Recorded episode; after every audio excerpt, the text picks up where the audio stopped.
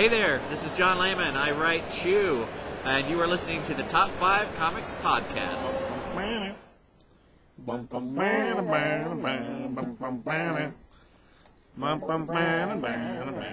Welcome to Top 5 Comics, people talking about comics, pop culture, and events. Coming to you from the screaming cliffs of madness, where the sea bellows across the mountainside with a terrible crashing sound, and there's a tunnel that makes a whooping sound as the water splays against us as if dead bodies are piling up. We have the madness of Mike, Hello. the creeping fog of Craig, We can't stop here. This is Bat Country. The rambling skeletal sounds of bones from Ross. Hello. The eerie cry in the night that may be a werewolf, but maybe CBS. I'm pretty sure it's supposed to be more techno sounds from Ross. And the foul creature, known only as a ghoul that eats the flesh of the living and the dead. Rob. Hi. Hi. all right, that's Rob. that was awesome. Ah, all right. So today, um, it's gonna be a little bit different. We're gonna breeze through a few, uh, a few, a few books, probably five, probably, and then uh, uh, go figure. And then uh, we're gonna talk a little bit about Denver Comic Con, and uh, we've got a whole bunch of interviews that are gonna come up in the next batch of shows that we're doing. Um, I'll run through a list of those uh, here before we get to the interview, I guess. I think the one we're doing today uh, is Derek uh, for for Delphs for Delph for Delphs. Somebody help me with the name there. Fridolfs. Fridolfs. For Delphs. Okay. Let's start with uh, Ross. Ross and the dog pile. what does the internet say, Ross? Uh, you have a lot of crazy things this week that I just remembered on the spot right before we started. That that's what I like. Um, the first one, we kind of talked about this earlier, and Craig would know more about it, but uh, they announced a special edition Transformers Dinobots box set coming out at Comic Con this year. looks awesome. I think that's keys for you say something, Craig. It looks awesome. You son of a. Box is a playset. I guess the box uh, folds up into a arc in the middle of the volcano. Pretty cool. And a base. Are these going to be the original figures remade, or Nah, it's going to be uh, the new mold Dinobots, I guess, but in G1 colors. So lots of golds and reds. I wonder if they're pretty badass. Yeah, I liked them a lot. Are they going to do the chromium metal on them? Yeah, they're going to be chromed too. Nice. Looks pretty sweet. Did you see the box transforms? The box transforms. Oh, why shouldn't it transform? It's almost as cool as my uh, Voltron I got a couple years ago. The Voltron has the box that plays the whole opening sequence. of the Oh TV right, yeah, yeah. Okay, I remember that. That is that is kind of hard to beat. Actually, that was a pretty good. Awesome. He has a whole. There's the whole song in there. Yeah. Yep. I think the only thing that was crazier than that was uh, what they had the uh, swim trunks Batman on a surfboard that would move. The dancing one, yes. Oh, that that's last awesome. year they had, uh, yeah, dancing Adam West. Uh, Oh, the Batusi, is that what they call Batusi it? one, yeah. It was- Why didn't anybody tell me that it was the Batusi Batman? uh, we, we figured everybody kn- that was in the know knew. Well, you were wrong. You were so wrong. Terribly expensive though. It wasn't bad. Imagine. It was, it was all right. Good stuff. Yep. I got one of those. That's So, what I like. uh, what else? Oh, I was talking about Powerpuff Girls movie earlier right? because they announced that the little Powerpuff Girls short they showed a while back, The, one with the, new different style, animation? yeah, was a test to see if they could do a new series, and they're going to start a new series in 2016. So you're saying somehow that they passed whatever test they set for themselves, and then in two more years they're gonna throw up some more Powerpuff Girls. Yeah, yep. Hopefully, it's a little bit more actiony than this last one was, but Yeah, it wasn't bad, but there's no yeah the kick, the punching lasers. There wasn't a whole lot of uh, destruction, which They is normal for them. Yeah, they definitely didn't have the. They rip off the tooth of the monster and shove it through the monster and like rip off its arm afterwards and light it on fire type thing going. So what you're trying to say is there wasn't enough bloody death in No, there. not not really. That's what that's what makes Powerpuff awesome. It's very true. Yeah, they kind of cheated and put on the weird candy breath. Yeah, Yeah, That was yeah, weird. that was weird. Candy breath. so that, that should be cool. Um, we did have some kind of sad news this week. What's that? Uh, apparently on Father's Day, so last Sunday, uh, Casey Kasem died. Oh, really? I hadn't heard that. I Yeah, haven't heard that either. That's yeah, funny. it was really weird too because not too long ago uh, he has dementia really bad, and apparently he just like went missing. And I never even heard he got, was found or brought back, but apparently he was found and brought back, and then just had uh, health issues and passed away from them. Yeah, there's some weirdness going on there with that. Like, apparently at one point his wife had him, and the kids didn't want the wife to have him, and uh, there was a whole thing about it for about a week. And it, it, yeah, just weird. I'm, I'm not entirely sure who's who's it right, who's it wrong for that, because both sides seem to want the best for him, but neither side wanted him to be with either group. So Right. There was some family drama on there Yeah. that was going on and sounded pretty ugly. that doesn't help at all. No. But yeah, uh, yeah, there was a post picture posted on uh, Facebook the other day with uh, Scooby Doo and the like a gravestone. Uh, Shaggy, sad. Which is sad. strange because he was the voice of Shaggy. No, that's the point. It Scooby Doo with the The Shaggy, the gravestone said The Shaggy gravestone. on it. Oh, Shaggy oh, on I it. see. Yeah. Scooby Doo looks sad. Right. Scooby Doo looks sad. That makes better sense. I'm glad that well, I mean, this is gonna sound bad, but I'm glad they were kind of smart with Shaggy too, because Casey Kasem's voiced him for forever. Like Right. since he voiced him, he's pretty much been the voice of Shaggy and everything ever since. Yeah. Until like a couple years ago when they started having the guy uh, Matthew Lillard that played Shaggy in the live action start voicing him in the cartoons, oh, right, right. and yeah. so they kind of switched that in, but yeah, it's not quite the same without him. He sounds all right as Shaggy though. Yeah, He he's, he's not bad. Right. He's believable. He does a Shaggy. good sound alike. Not a perfect sound alike, but a good sound alike. right. Reading that actually reminded me of that uh, Scooby Doo team up I read a little while back with uh, Oh, with Batman. the Teen Titans Go one actually. Oh, right. Okay. Where Daphne says something about how this Robin doesn't sound like Shaggy anymore. Right. yeah. That was an awesome thing. But, and then the awesome happy news kind of Okay. they announced uh, Jason Momoa is supposedly playing Aquaman in the Batman Superman Dawn of Justice movie. That was a whole lot of words coming out of your mouth. Yeah, I almost forgot him in the middle of saying them. How does that get fit on a poster? Well, we good try not we try not to have Momoa on the poster. Oh, come on. Come on. And awesome. They have the poster and they have all of them on it. Be a Justice League poster, right? Yeah. Weird. Well, so far they've cast Wonder Woman and Cyborg, and now if this is Aquaman, then really all you have is Green Lantern and Flash. Flash, and if you want to do a Martian Manhunter, which would be awesome, but uh, from this guy's comments on Martian Manhunter, I don't see it as Yeah, is this happening? yeah. That's unfortunate, but he's probably the hardest sell, I think, anyways. Mm. And I guess if you're gonna have Cyborg, he kind of fills that slot for uh, Yeah, a little bit. from for Martian Manhunter.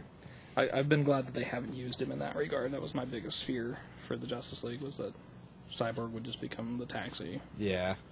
Yeah, no, I think they fill two different roles, and you could have both of them, but Oh yeah, you could. Mm. You could. Uh, Unfortunately, you know. I mean, they already pile on a lot in this film. So yeah, no, see. that's for sure. Nice. Pretty sure Mr. T's in Taxi, isn't he? Yeah, I, I don't see Tech why not. DC Cab. he? He Oh, was DC, in DC Cab. Cab. My, my bad. DC Cab. Should he have been in Taxi? Yes. Yes. Yes, he should have. Dax was a TV show. That's true. My bad. Danny DeVito and like Locke guy. And Danny DeVito could ride Mr. T like Master Blaster. Wouldn't that be freaking awesome? as the pe- as the penguin. That would be great. well, maybe not the, as the penguin part, but the if it was him riding the mat like the Master Blaster, that'd be gr- that'd be freaking awesome. Who runs Taxi Town? Awesome.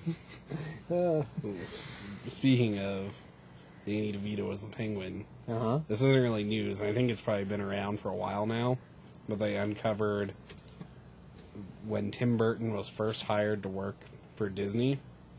He, he made a Hansel and Gretel like special that they aired on Halloween, and it's never been shown since then. And it was one of the first things that Tim Burton did. And it's funny because it has like uh, the penguin's duck boat car thing Oh yeah. Okay. Yeah. as like a toy, and it's got the, I want to say the snake, like the Beetlejuice snake, as something in it too. It's just like background stuff. Weird. Yeah, so those were things that he was like thinking about way before those movies, and Well, that makes sense since he never reads a comic book, right? No, that's what we've been told. Mhm. That's what we've been told. Batman? Who is this Batman? Batman. Have you seen my hair? I'm like, "Hmm, yeah, it doesn't instill faith in me at all. Is he Where's a, your, where's your crazy sister at? is he a bat that believes he's a man? Hangs out in churches. Something, man. Very well, for not reading the comic, he did a pretty good job on. Yeah, oh, God. Batman. Again, we, we do prefer the old Tim Burton movies eh, to the Schumacher movies, simply because the Schumacher movies were supposed to connect to '66 Batman, not to the Tim Burton Batman movies. With nipples. Sometimes you got to have them, Craig. Okay. I'd agree with I would agree with both those statements. Yes. About the nipples and about the connection. Right? Yes. about the- Okay, I was lost for a second there. I'm not disputing that it was supposed to be a tie to 66 Batman. Okay, all right. As long as we're clear on I that was just, point, I was just, you just got to bring up the nipples all the time, how, how can I not? They're just there. right? And they're and you're supposed to just ignore them. I can't. And It's Batgirl like- was uh, Batgirl was awesome in it. It's probably the closest we'll ever get to Robin, Yeah, that's quite true. which yeah. is which is kind of sad, but you know, Well, that happens. Hmm. I guess Chris O'Donnell. Now he's on NCIS, the I guess Los now Angeles. we we might actually be able to pull Chris O'Donnell out and dust him off, and he can be Nightwing if he's not like totally ruined. Yeah, yeah, he's, he's on that other that, that show with LL Cool J, man. It's awesome.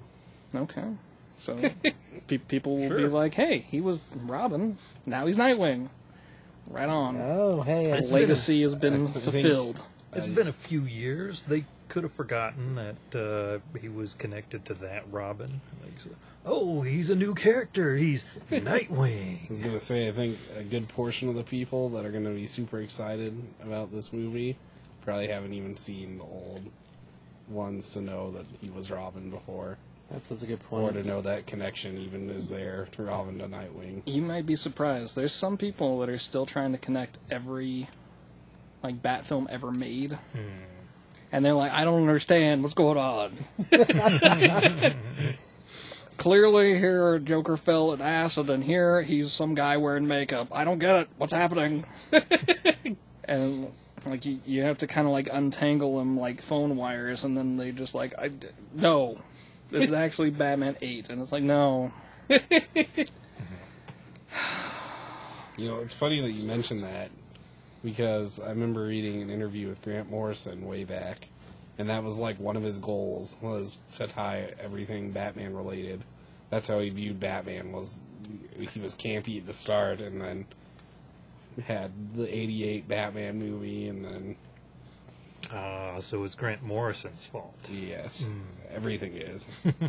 Well, I can't say everything. I mean, He's he's got some strange opinions, you know, but sometimes he's fantastic. He usually, I mean, he usually made it work in his defense, like. But it, it is really weird to think that that's how he, how he pictures things. yeah. That is, yeah, that's a little weird. Yeah, maybe he just doesn't want to let things go, you know.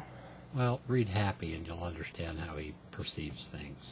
That's a messed up Christmas story. He's he's yeah he's he's something's wrong with him. Well, he is a wizard. I'll, I'll give you that too. Also, Maybe, maybe it does work, and We- we, are the ones who aren't seeing. I think you're thinking Alan Moore. No, no, it. They're both wizards. they're both. Oh, The, Are you- the wizard versus warlock. Hmm. Warlock more. Alan Alan Moore is more of a wizard because he's got the crazy wizard beard and hmm. homeless man look to him. then you got Grant Morris, who's more of a warlock because he wears like a black trench coat everywhere he goes, black he's- long and sleeve he's shirts, bald- even and in he's the middle of bald. summer. He's got a bald head. They're both Yeah. dark masters. Right. But what about Frank Miller? I- He's a conspiracy theorist. yeah. Well, Yeah, he, he but- might be wizard also. Is he? Oh, Maybe. I- he I- does have a hat. I think Frank uh, Miller just wants to be Freddy Krueger. That's my- my shadow. Well, he Green could be- Warrior. That makes sense too. He could be the Shadow as well. I well. think he wants to be the shadow. That makes better sense Have than seen my his trench interpretation. It's the same thing Grant Morris. The two of them go out in the day during the, in the and they're both wearing black trench coats. You swear they're vampires, but neither one of them are. They're, So they're you're not. telling me his comics are run by magic? Which one? All of them.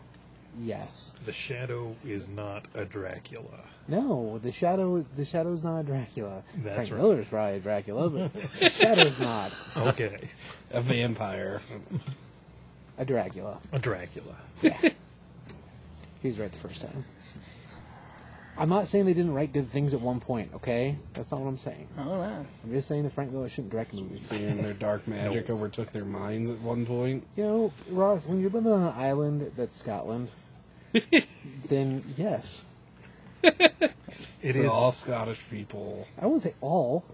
Not all of them are over there casting spells and crap. But they're highly influenced. What, wait, whoa. They're what do what do they're mean, next to the fair folk, you know. what do you mean all Scottish people? No, he's saying that if they live on Scotland, then they They're go crazy by island. dark magic. Yeah. Scotland's not I've got well. some I Scottish guess. in me. I, I don't do no dark magic. Well, not live on enough island. Scottish, I guess. But I don't live on the island. Yeah. You don't live on the island, and apparently you don't have enough Scottish. And I don't in have you. a long black coat and a bald head. Uh, I don't think you have to be bald. I mean, I don't think Frank's bald, is he? I know Alan Moore isn't. God, man, No. man wore a hat. He'd have some style to him. Have you seen him? It looks like Hagrid. He might be the man thing. He could be. Or Swamp Thing. He could be. He, he could be. Could be either as far as that goes. We're all gonna get cursed, so stop. yes. Just stop. Shadow's gonna kick in the door and I'll be like, "I'm sorry, Shadow." He's like, "I'm Frank mm. Miller," and I'm, "Did you watch RoboCop 3? And I'm like, "I did." And he's like, "Whoa, I don't know if I should shoot you or Sorry. not because you're like the only person." I'm I like, like how "No, they we've were- all watched it." I like to think they were all fighting each other too in some crazy wizard battle, and they all just stopped when we started saying bad Throw stuff him in the about ring. Throw him in the ring and let him have a oh. battle royal and see what happens. Only we can unite the three. Who would who would win? We are the one that, in the darkness, I'm thinking maybe Frank them. Miller. I'm, I, I was feeling it all just merged together. I mean, of, of the group, I mean, don't get me wrong, Frank's, they've all got certain aspects that are, I mean, they're locked in a room by themselves, and then no other way to get out, and they weren't allowed to cast magic, I guess. I, I don't know which one's got more bloodthirst in him, but Grant Morrison. I'd say clearly we're the winner. Read I Happy. think clearly we're the winner. Yes, he's I mean, right. if you've read Happy, uh, yeah, Grant they're, all, Morrison. they're all twisted, man. Oh, But he's- it's he's- more a matter of like which yeah. one would eat the other one first. I- I'm thinking, have you seen Alan Moore? Remember what I said about Hagrid? yeah. Okay, okay. I'm just, just saying. And he is a little pissed off all the time. Always, yeah, Always. Like, hey, you want your characters back? Yeah, you want a lot of money? He's like, I hate money. I hate my characters. I'm gonna live on this island. Look at my crazy beard. Comic books are for children. Sure, that's a blue dong running around. That's okay for kids. I want to write. I want to write Victorian age porn. Which is creepy and weird. a little bit. That's for kids. Hey, well, you know. Now it's creepy for sure. Okay. I don't understand. People don't understand Uh, my vision. That's yeah, it's true. I'm, I'm gonna put the brakes on for a second because uh, when you bring the kids into it, it's a problem. Mr. T doesn't like when you bring the kids in. Hmm. But I don't want to piss off Mr. T. Sorry, Mr. T. He, may, he may have been born in the darkness. He, Are may, he may have, he may have been molded by it. Oh man, Let's not get that started. I don't. That's I don't want to make no tea cry. right. I don't want the tea to pity us. No, I don't. I don't want him to put it. Doesn't he just pity everyone? I'm pretty sure. Only He only pities fools. Fools. Haven't you ever heard well, him? I don't No, think Mr. we're T. gonna make the cut. Mm-hmm. Do you think he's going to pity us because we're fools, Ross? Yes. Yes. Thanks, Ross. He could he could play cyborg. Ross? No, No. Mr. T. No, may- maybe. I would pay to see that. I would too. It would be a little tricky for Mr. T to be like, "Yeah, I'm a college football grad. What are you trying to say, Rob? I'm very young. I'm the youngest member of the Justice League." I'm young in spirit. Well, maybe I pity the fool you know that what? doesn't believe that I'm a college football player. you can go to college whenever you feel like it. So I, I'm sure that you still could go onto the field at any age. What was that last show he had, where he went around to all the different businesses and helped them straighten them out? I pity the fool. You sh- you spend too much time in the bathroom. It's true. It's true. I got to get there fast. Dude, that's true because he's trying to fix things and make them better. And he Oh. did. Yeah. Ta- taught him how to sell cars. He Pretty even, much, he even yeah. crawled in a trunk. I don't. I don't remember that part, but I remember him wearing a lot of jumpsuits, and I remember him getting work done. Yep. That was it was, that was fantastic. Anyway, I'd watch that show some more. Yeah, I just I just don't see him being Cyborg. cyborg. Yeah, I can't really see He could it maybe either, be to his be dad honest. though. Yeah, maybe. I pity the fool who doesn't believe in cyborg computing parts. Well, maybe he was. Maybe in this one he's a football coach. not too small a part. Okay, again, um, with the breaks. Yeah. So, uh, Mm, All right. out, out of out I'm of just trying to control. help out T. No, I'm trying to get him some work. No, they, yeah. Not that, not, not that I don't want the man to be busy, because that's not the case. Uh, anyway, Ross, any more news from the internet? That's pretty much it. So what you guys, Jason Momoa, Yep. Conan in it up, Yep. Aquaman it up. Perfect sense for Aquaman. It makes perfect sense. What's the name of that girl from the other Game of Thrones thing? Where he's got the with the with hair and the. I always get distracted when Which she's there. uh, which Game of Thrones Oh, girl? Cal Calroga. Yeah, Drogo's Drogo's. Oh, uh, you Mother mean of Dragons. Daenerys? yeah, Daenerys. that's, that's what I'm talking about. Will Will he look weird with blonde hair though? I think so. He might a little bit, but it wouldn't totally surprise me too if they just don't give him blonde hair either. Oh, but that's well. I guess I mean I guess Constantine was Keanu Reeves, so Um, I don't. Was. I think this guy's proved pretty much that he doesn't care about anything really. well, I'm, I'm surprised. I'm surprised he's running the boat, but I guess whatever. You know, good luck, DC. Thumbs up. yeah.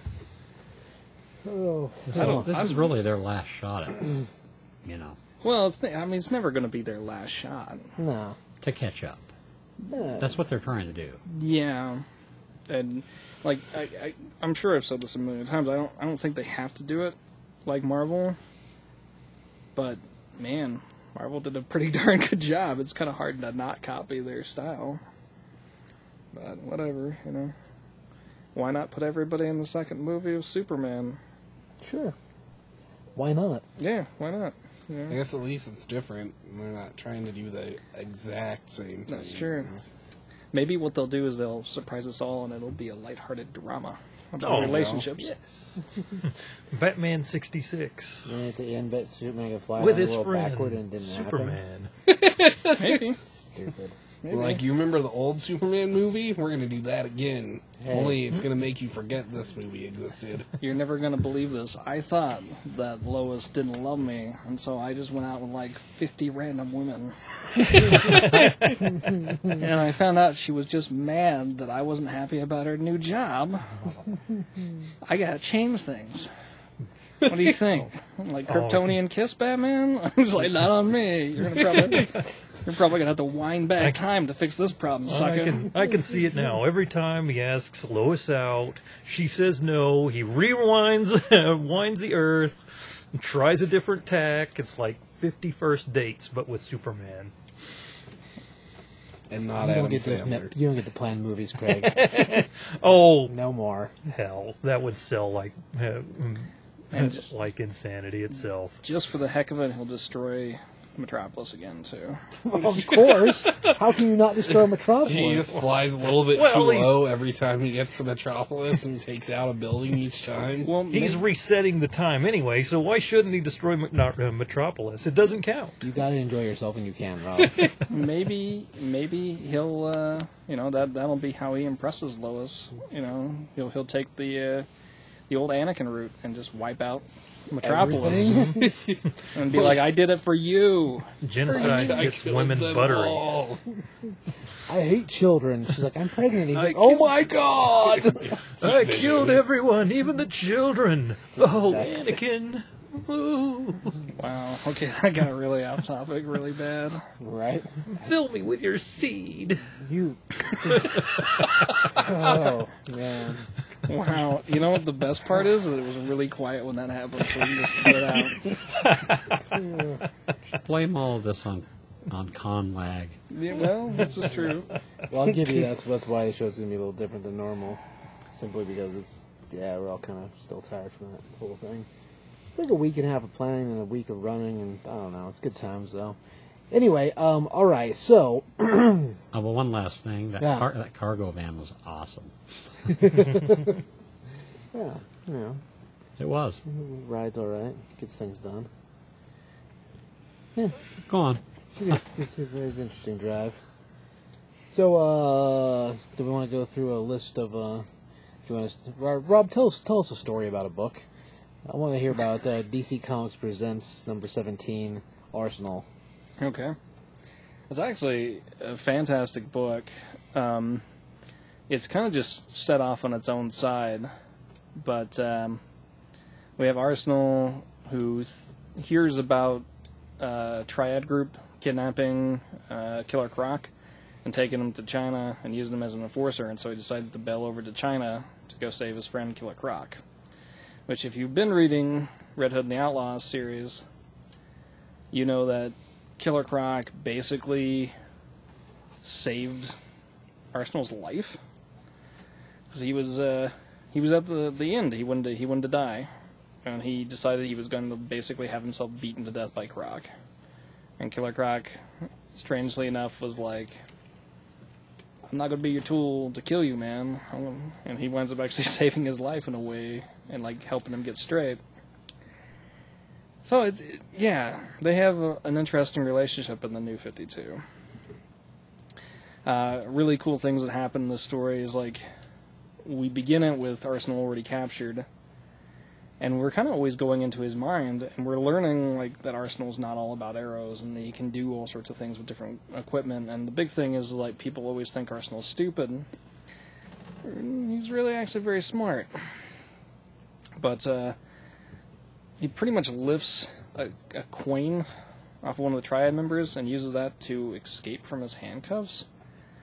And once he breaks out, he finds a toolbox and he just starts like killing the heck out of all these triad members with a toolbox, and, like stabbing them with screwdrivers. And it, yeah, it was it was pretty good. And honestly, like one of the coolest parts for me was that they start off translating everything that's said in Chinese, and it says like, you know, oh, translated from Chinese, and then about halfway through it, Roy takes over translating in Chinese.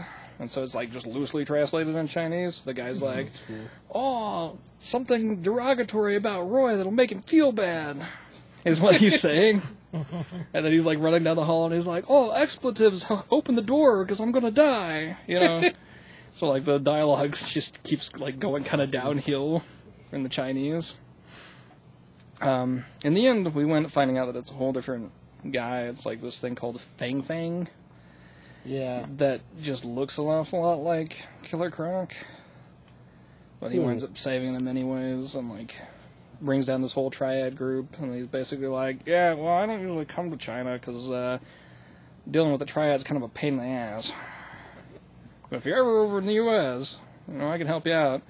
And like he's got all these things. It, it's mostly told from Roy's point of view, and so there's a lot of like really cool introspection about it, and like a lot of these just weird things that he gets stuck on, like that Jason owes him twelve bucks, and like mm-hmm. Jason's got to pay. And so by the time he gets back and he finally meets with him, like he actually lifts Jason's wallet and like takes his twelve bucks, and like That's awesome. you know, like it's it's a great great issue and DC Presents was actually really neat in in the idea that it, it could do that. It could focus on a character for one issue. And like, yeah, okay, Arsenal series may not worked for a full long series, but like for one book, it was fantastic. Yeah, actually, I'm, I'm really kind of sad that that series is gone because it was kind of cool to get random one shot character issues and see what they were like. I mean, characters that you normally wouldn't see having their own series. Well, right. And the thing was cool about it having it be like a, a random select type book or a, a display book, presents book. That's what it is, presents book. Um, like they did that run. Oh gosh, it was like four issues. It was uh, Black Lightning and uh, Blue, Devil. Yeah, Yeah, that was pretty that good. was really cool. They were What was it? The the wo- the the guy the caveman lives forever. What's his name? Vandal Oh, Savage. Vandal Vandal Savage. Savage. Yeah, Vandal Savage's little series was cool too. That was like a four part, but it was very like Silence of the Lambs. It was pretty. It was cool. Like I, I book wise, they did some really cool stuff in there. Kid Flash was fantastic. Uh, they probably should have waited to try to do Challenger. I think that's Challenges the one that unknown. I think that's the one that snagged him up, unfortunately. That's true. Challengers. But uh, other than that, yeah, it was a great series, and even the Challengers of the Unknown wasn't bad. It just These characters no one yeah. knows at all. Yeah. Not anymore, at least.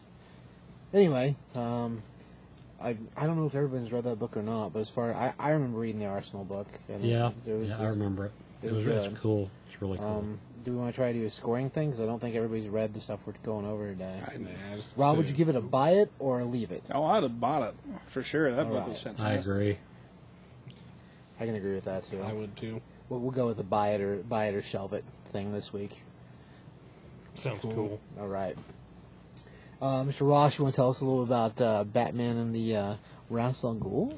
Yeah, it's kind of funny because I mean, last week we did Batman and Frankenstein, Right. and this book was almost more of a Batman and Frankenstein book than the last book was.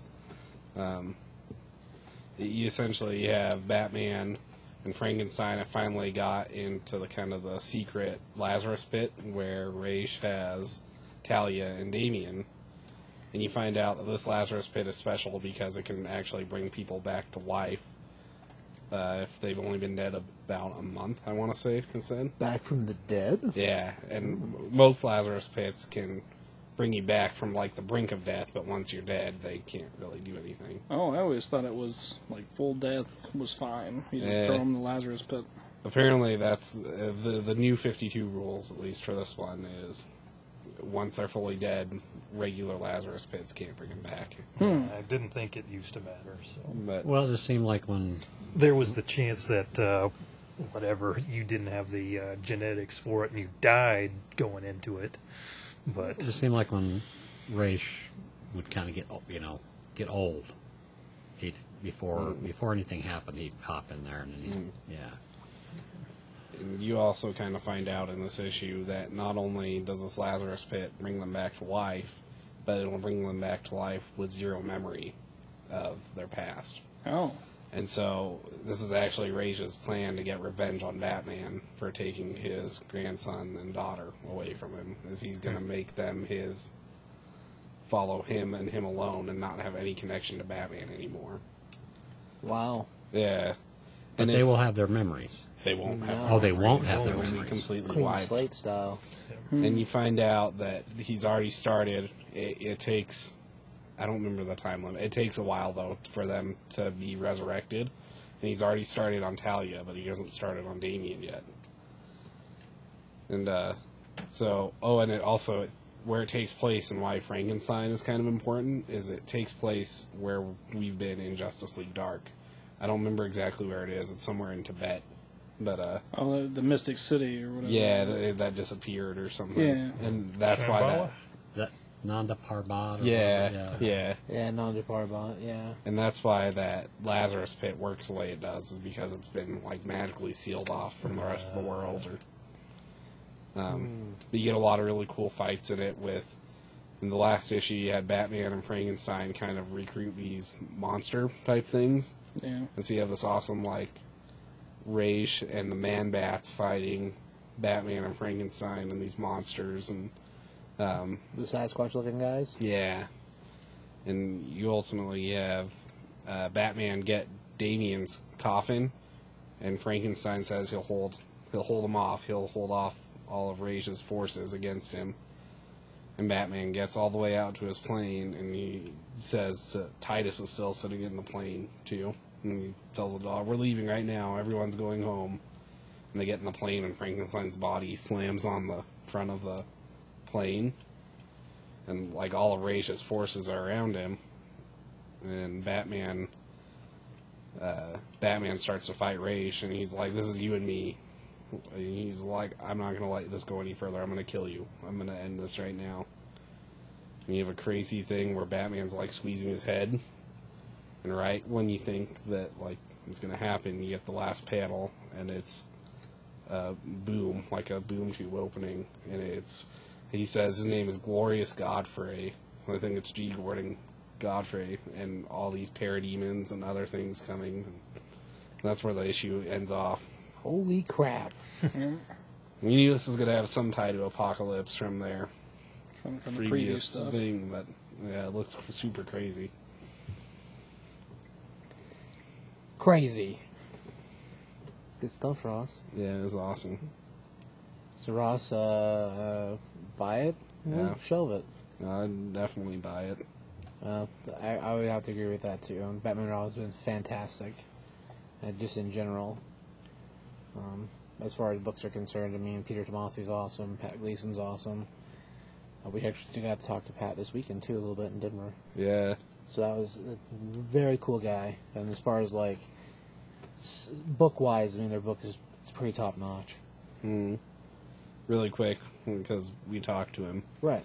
Um, one of the things I asked him, or yeah, I think I, I asked him it was whose idea was Titus, and Pat said it was his idea to because he wanted to draw a dog in it, and he, initially it was going to be Bruce's dog, and then they decided that Damian and a dog would work really well.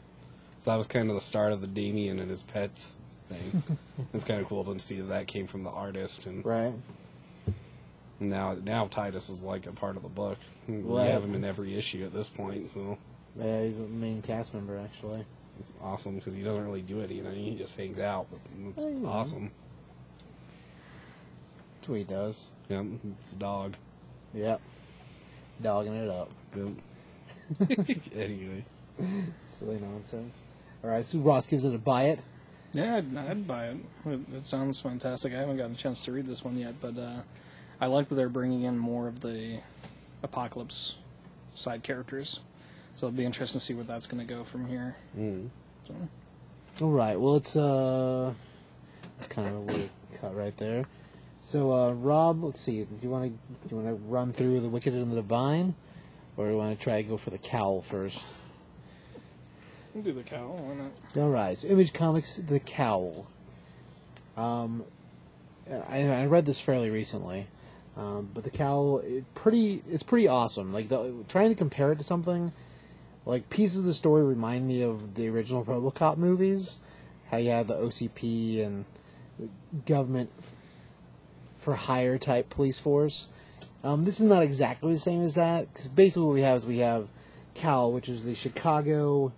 Oh man, Chicago Organized Workers League is what it stands for. Basically, it's superheroes for hire, and they're being paid by the city of Chicago to basically keep things cleaned up because they've got a supervillain problem. So you've got the regular police, and then you have Cowl. And where we're at in the organization is we're kind of far down the road. So like the original members are like upper board member types now, and we've got a fair amount of, I guess I'd say younger, not not like kid young, but uh, I guess the next wave underneath them, superhero wise. Nightwing. So. Yeah, like Nightwing style. Yeah, age wise. And uh, so we there's a little bit of political nonsense going on because you've got the uh, the upper crust types trying to get the city to renew their contract, and the city at this point uh, they haven't been able to get the mayor to agree to continue to pay them for doing things. But uh, when we open it up, we open up with uh, we're already in motion, and uh, we've got, we're dealing with this guy called uh, Skylancer, and he is attempting to kill. who's he? He's attempted to kill Alderman Lowe. Well, an alderman is uh, official at the city level, so I Okay, think so that's his title. person. Okay, that makes sense. But for whatever reason, this Russian assassin is trying to kill him, and he's he's pretty awesome actually because he's got these crazy weapons and jetpack and. Uh, it, it's cool. Like all their names are pretty cool too. Like Skylancer, cool name. Who- Who writes the book? Um, Kyle Higgins. Gosh, Yeah. Oh, Yeah. Kyle And Alex Higgins. He used to yeah. write. He write, write writes uh, Night or He- Nightwing, right? he was He writing Nightwing, Nightwing. yeah. Yeah. before the before the last issue. Isn't it? Uh, oh, it's one of the guys that draws Justice League or, or inks it. Is one of the artists on here. Uh, Rod Reis. Yeah. doing the art for it. It's pretty crazy. I mean, I don't know. It's kind of wild art, which is uh, sort of awesome. It's kind of noir too. Like I don't know. I guess the way the characters are sort of designed is almost they're not actually fifties, but they're kind of fiftiesy, and they all have really like they all have really cool names. I mean, as far as uh, like I said earlier, Skylancer, and then you've got Arclight, who's like their Superman type guy. He's a giant A on his chest and flies with a cape, so he's pretty much Superman. And uh, well, maybe not his abilities, I guess. I don't know his abilities. Anyway, um, So does it? It, se- it seems to have that. Uh, from what you're saying, it has that old Chicago, back when the unions and the mobsters Yes. were. well, Going yeah, they're at- basically yeah. an organized batch of superheroes that have contracted out to the city. At this point, their contract is getting ready to expire, and uh, the upper crust types of Cowl, of course, don't want that to happen. And then we have the younger force, like your Nightwing types, that feel like they probably do things anyway. They, they probably try to help people regardless of getting paid.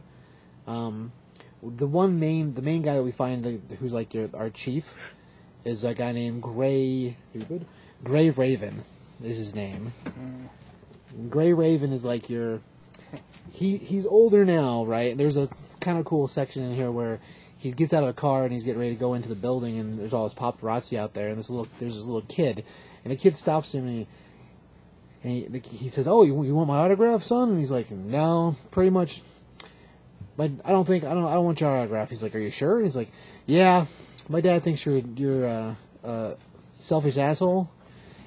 And uh, as it turns out later, of course, his dad is one of the guys that works for uh, for for The Gray Raven. the Gray Raven. So it's like one of the sons of the guys that work for him that told him that. Anyway, uh, I guess that's not the biggest part of the story. It's just like a random piece. anyway, uh, during this first battle, we wind up dealing with uh, several other superhero types. We have Recon, and then uh, God, there's uh, there's two other ones in here that are pretty awesome. But I can't remember what their names are either. That's really bad on me, I guess. Anyway, as as uh, they're trying to take out the the Russian, uh, he I don't know, he defeats a couple of them, and we wind up finding out that a few of them have like uh, they kind of have like Jean Grey type powers. So not not like mind reading, but uh, Telekinesis. telekinesis. Anyway, by, by the time they finally bring him down on the street, he's used a flash bomb on uh, our invisible woman-looking girl, uh, who I think is Rhea, and so she's pretty well blacked. I mean, she can't see what's straight, but her abilities are to cause like f- kind of force shields, and basically like the Invisible Woman, force bubble type things. Anyway, she basically blows up his head, um, which is pretty awesome. anyway, uh, so moving forward from there, we deal with uh, the paparazzi style thing, and they make a real big deal about this this uh, particular char- this particular guy, the Russian, being the last of the Chicago Six, which is like a major supervillain team. And uh, now this last of the really threatening supervillains are gone. Do we really need Cowl? And it's constantly like peppered around that maybe we maybe they don't need them anymore. But uh, during the the whole press conference thing, it Gray uh, Gray, uh, gosh, what is it? Gray Raven. Gray Raven. Yes, Gray Raven. uh, He, as he's giving the press conference, he's he's telling them they know a lot more about what was really going on or why he was hired to take out uh, Lowe. Which uh, then we cut to the office and everyone's congratulating the two guys that helped bring the whole crimes, the whole assassin attempt down. We got this character named John who looks an awful lot like Sinestro in a trench coat. That's pretty much what he looks like, and he he's sitting there shaking his head like he's angry. He's angry at Gray on TV because he doesn't actually know any of that. And he makes a comment about that to his partner, and his partner tells him, well, yeah, he's got to act like he knows everything, because if he doesn't act like it, then people won't believe in us. He's like, well, there's something else going on here, and I, I think I figured out what it is. And so he convinces his partner to go with him to search, because like, apparently the week before they got a complaint about a gas leak that was never taken care of. And from where he's found, where it, from his research, he's found out they think that that's where the Russian was building his weapons. And so he tells them, well, we need to go search th- these these blocks. And he's like, well, that's door to door search. It's going to take forever. So they decide to go pick up another guy um, who's out in the field. Who's kind of a he's kind of a jerk a little bit. Um, uh, his name, I think, what was his what was his superhero name? Because they call him Ken most of the time, but, but he's got a where's his superhero name at? Uh, Eclipse. So Eclipse is uh, out working the street in this area, and he's caught himself a peeping tom uh, named Ken.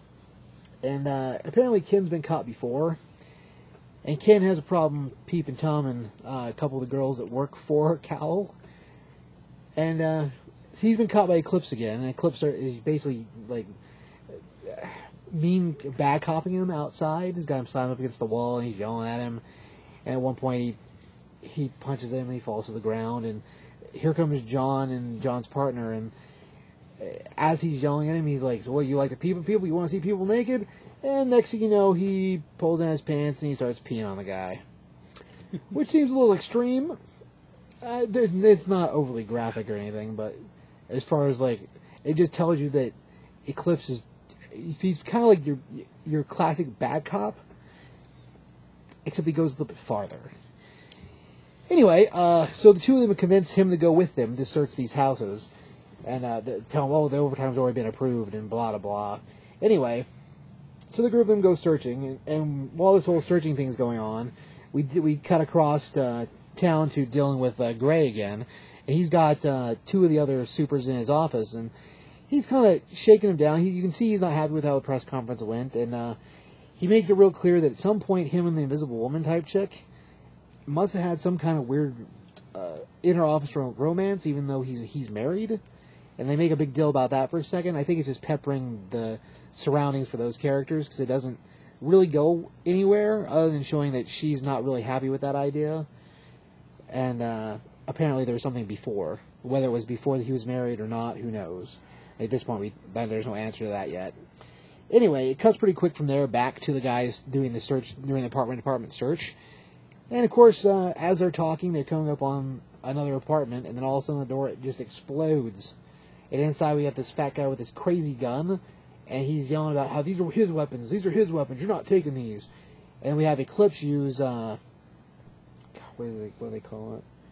Um, anti-kinetic powers. So uh, as the guy goes to shoot him again, he basically reverses the bullet and kills the gun.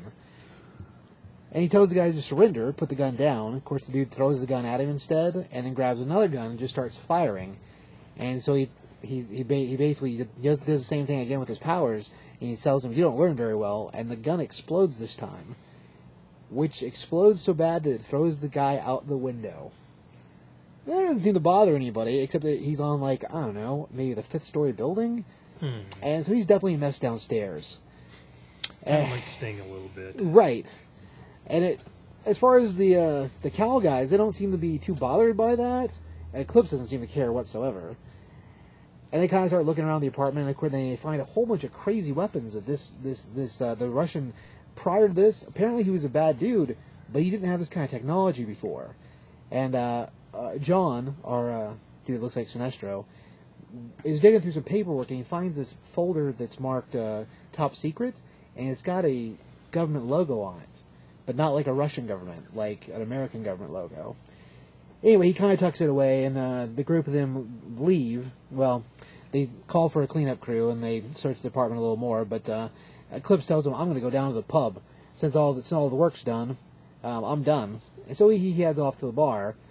And later on, the two of them join him, and he's in there. Of course, Eclipse is in there telling all the girls at the bar how, "Oh yeah, I had to, it, I had to blast a guy just before he shot John in the head," and like explains it as like way more hardcore than it was. I mean, it was pretty hardcore, but it wasn't that bad. Anyway, and as the two of them are talking that, you have Gray show up, and Gray's congratulating them on the bust, and uh, we find out that John's partner, it's his son that earlier taunted Gray, and Gray makes it pretty obvious that uh, he is aware whose son he is.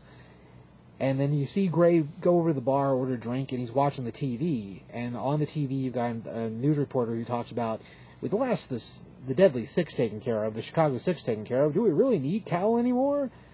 And the, the part that like it's supposed to be the chill to you, which is the complete spoiler of the book. I should have warned people before this.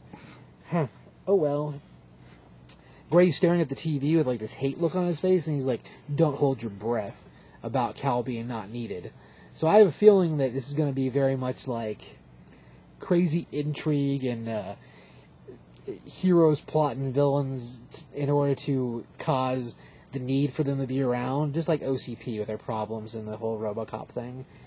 Anyway, I like this book a lot, and I, maybe because the art's so crazy, or maybe because all of the characters have like cool '50s kind of superhero names, uh, or maybe because Eclipse is just such a jerk.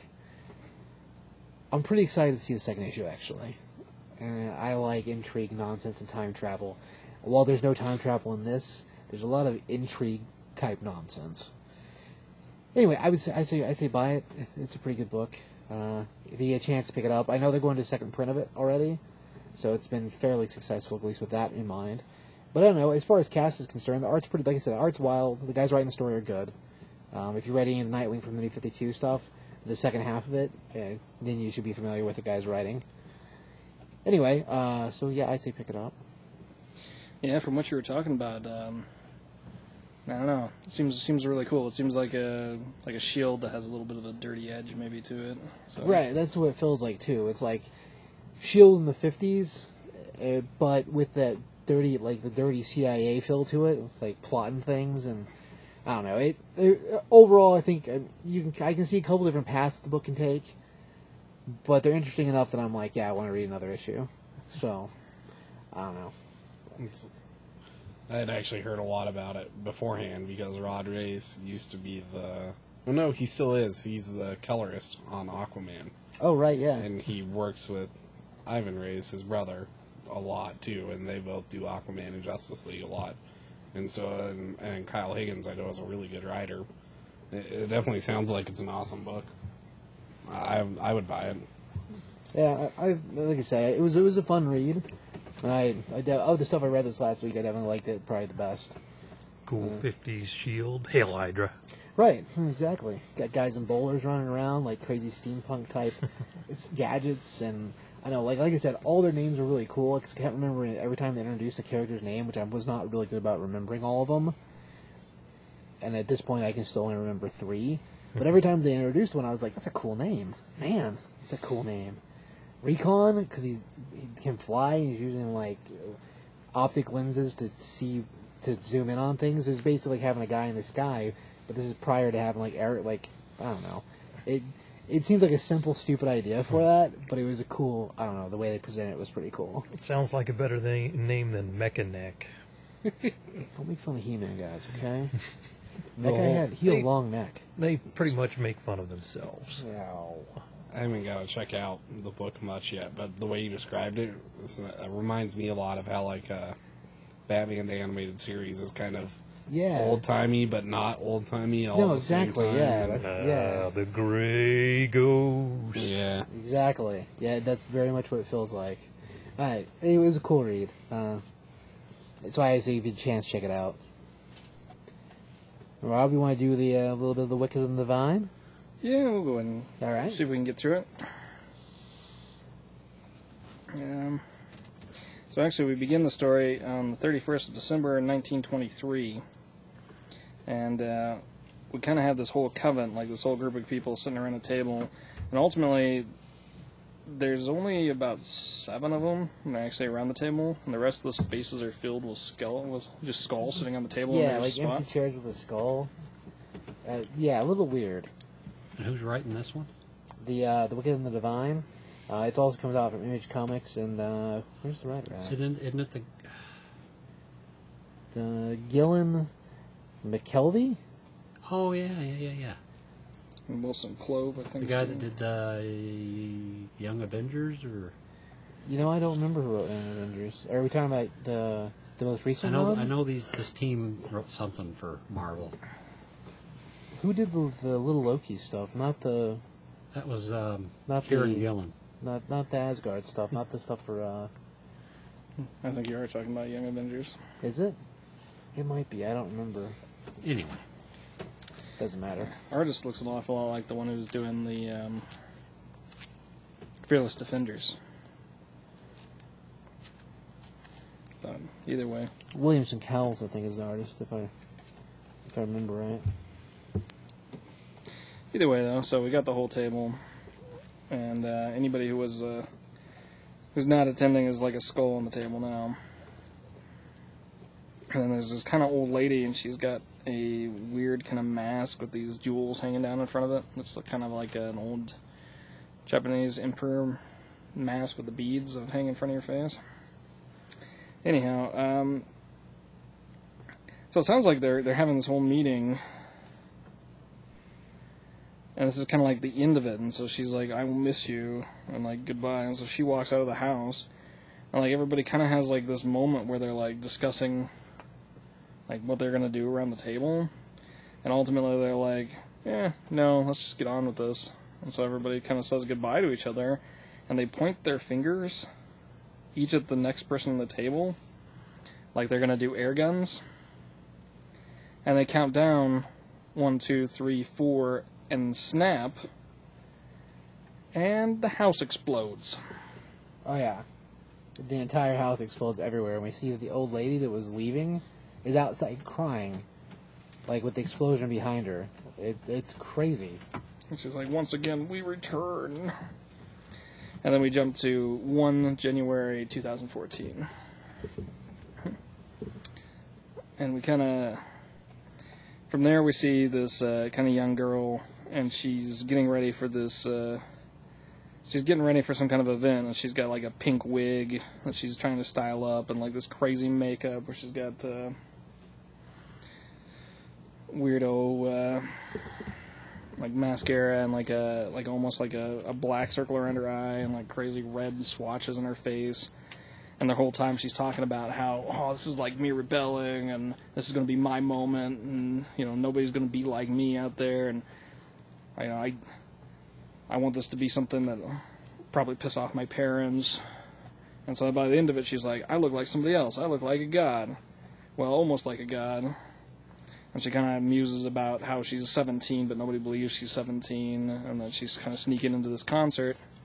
And we get to the concert, we see a lady that's like full on like 70s hippie Like makeup. Dazzler from the Yeah, X-Men back in the old days. She's got full on like butterfly eyes and crazy red flowing hair. I, it, it's very like if you think about Dazzler from the X Men days when she was wearing the roller skates, it's a lot like that, but more hippie jam bandy. If that makes sense. It's a definitely a weird cross patternization. Evidently, she's like the new it thing, and like nobody understands what she's saying or what she does, but you just gotta feel it, and it's like feeling like ecstasy. And so she's out there kind of singing her song and doing her thing, and she looks out into the crowd and she kind of points out, and like the girl next to her passes out, and the guy next to him, her passes out, and like they're having like orgasms on the floor, and she's like, "Oh, this is this is what you know the universe should feel like when it's opening up to you. This is what an orgasm should feel like when it's when it's happening to you." And she like looks at her and points to her, and then she winds up blacking out.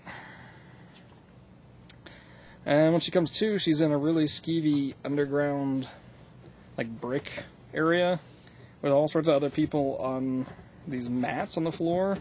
Pass out mats. And there's a lady in a white suit with like a black shock in her hair, like sitting over her. And she's like, she starts to come to, and the lady's like, "Oh, you're the last one to pass out, the first one to wake up. You must be really special." And the lady's like, "You're," uh," and she starts to say something, and then the lady starts going right into the, I guess it's the it's the Morrison. Won't you guess my name? Kind of song lyrics Right. like like all these kind of references to her being the devil You know, like every reference that you can think of for it. The father of lies, the adversary, the lord of the flies, the old serpent, god of this world, the dragon, the light bringer, Apollyon, etc., etc. And she goes to light her cigarette, and she flicks her thumb against her her hand, and like produces flames. And so like the lady's like, "Oh my god, you're freaking! This is craziness." And she mentions her name, and the lady's like, "Did you use your special powers to like read my name?" And she's like, "Yeah, if you mean like reading me through your wallet." Being a special power, that was pretty funny, actually. And so they kind of have this whole conversation about what's going on and like that she's not impressed with her fake license. And then ultimately she's like, Well, do you want to meet this lady? And of course the girl's like, Oh my god, yeah, of course I want to meet you too, but I want to meet this lady. And so they go back to like this kind of press conference thing that's going on in the back room. And from what kind of I gather from this is that this character who's basically like coining herself Lucifer, Lucy, yeah, Lucifer. the singer, and then this other lady that evidently is like a cat, have all set themselves up as if they are mortal gods. And it's hard to say if it's like a band gimmick thing or something that's real, but evidently they've made miracles happen, supposedly. And there's this reporter lady who's there, and she's basically trying to be like, What the crap? You guys aren't really gods. You're just people freaking using this to boost your career. It's all a hoax, blah, blah, blah, blah. She's pretty pissed about it, too, actually. Yeah. And so she's talking to the uh, the singer chick, and like, just keeps coming after her and coming after her, and eventually like the Lucifer character steps in, and the the redhead lady's like, "No, this is my time to shine." And as the lady kind of like continues to badger her, like uh, eventually the Lucifer girl kind of like keeps her attack up to the point where like the lady. Uh, I guess it's like the cat girl like runs across the room and like tackles her. Because Well- we see like a red dot on her shirt. Yeah, we wound up seeing the uh, our our girl with the the girl that was getting ready at the beginning of the show, um, whose name I can't remember now. Uh, the one that was sneaking out of her parents' house and trying to make her parents mad. The one that passed out.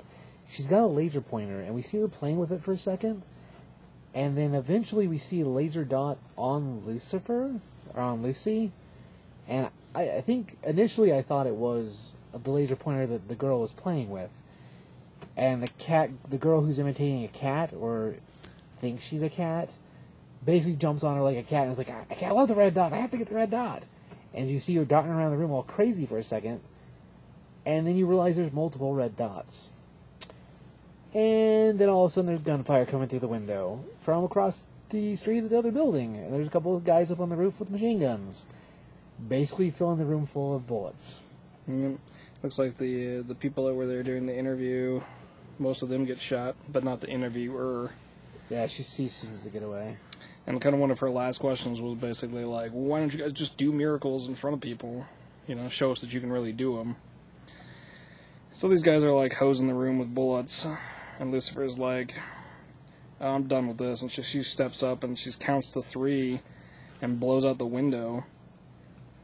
And uh, the guys with the machine guns like just open fire on her, and she just is stopping the bullets. They just either vanishing in midair or she's stopping them from hitting her. And so she puts her hands to her side and she clicks her fingers, and both the gunmen's heads explode. Like guts everywhere. Boom! And she kind of looks back at the reporter lady and she's like, Well, why would we be so coy with our miracles? Oh, maybe so we didn't scare the shit out of you. Yeah. And so the next thing we have is like, we have her basically on trial. And I think this is the first time that I, maybe I didn't. Maybe I didn't notice it before, Mhm. but they're in England evidently. Because Yeah. the court's house is definitely an English court system where the judges got the f- old powder wig and everything on. I think whenever the girl's leaving her house, you can kind of tell the way the, the blocks are set up, but it wasn't really clear, I don't think. But yeah, the, where they're at now is definitely a, a British court, and Lucifer's the one on trial there. And she's basically like, I don't understand what you could possibly be charging me with, except for maybe that I'm a god. And if you're going to charge me as being a god, I think that sets a precedence, but okay. And the judge is like, I don't want to hear any of this. You know, anything that happens in this courtroom that you cause is, is going to be on your head. And, you know, I, if you keep speaking out like this, I'm going to hold you in contempt of court. And she's kind of like, Really? You, you do that? You, really think that I can just make crazy things happen just by snapping my fingers? And the guy's like, You better not start doing that. I'm to, you know, I'm to hold you in contempt. And so she's like, Really? And she snaps her fingers. And the judge's head explodes. And of course, now Lucifer's like, oh my god, I didn't mean for this to happen. And everybody in the court's running around. and she's like, I didn't mean for this to happen. I didn't do this. Basically, gra- the guards and the have grabbed her. She's the one that caused the head to explode, and the way it looks, it definitely looks that way. Like she caused the head, his head to explode. It's no different than what happened with the uh, the guys across the street. But she's like, I didn't do it. I didn't do it. then we have this little blurb. That's the uh, the girl, the one who was getting ready. Laura, I think is. I think her name's Laura. Yeah, it probably is. Anyway, and she goes, you hear her thought bubble, and it's no one, who else is going to believe her except for me? And so it's like, well, if Lucifer didn't do it, who then who did make the head explode of the judge? It's freaking crazy. The book is just it's crazy town, Rob. it's crazy town. Mm. So Rob, buy it or shelve it. Eh, shall I wouldn't get this book. I would I would pick it up only because it's it's crazy town. I mean, you've got the devil or Lucifer, and then uh, the the other the other singer lady who basically causes the trances on everyone. It, it's just full of crazy town. The cat lady, the whole her chasing laser pointer, best part for me in the whole book, because at first she, she really is following the laser pointer, and then all of a sudden it's the laser sights from the the guys across the street and that's when she like freaks out and attacks that guy or attacks Lucifer is because the laser pointer was on her chest. It, it- perfect cat sense. Mm-hmm. That's what cats do, Rob. They chase things.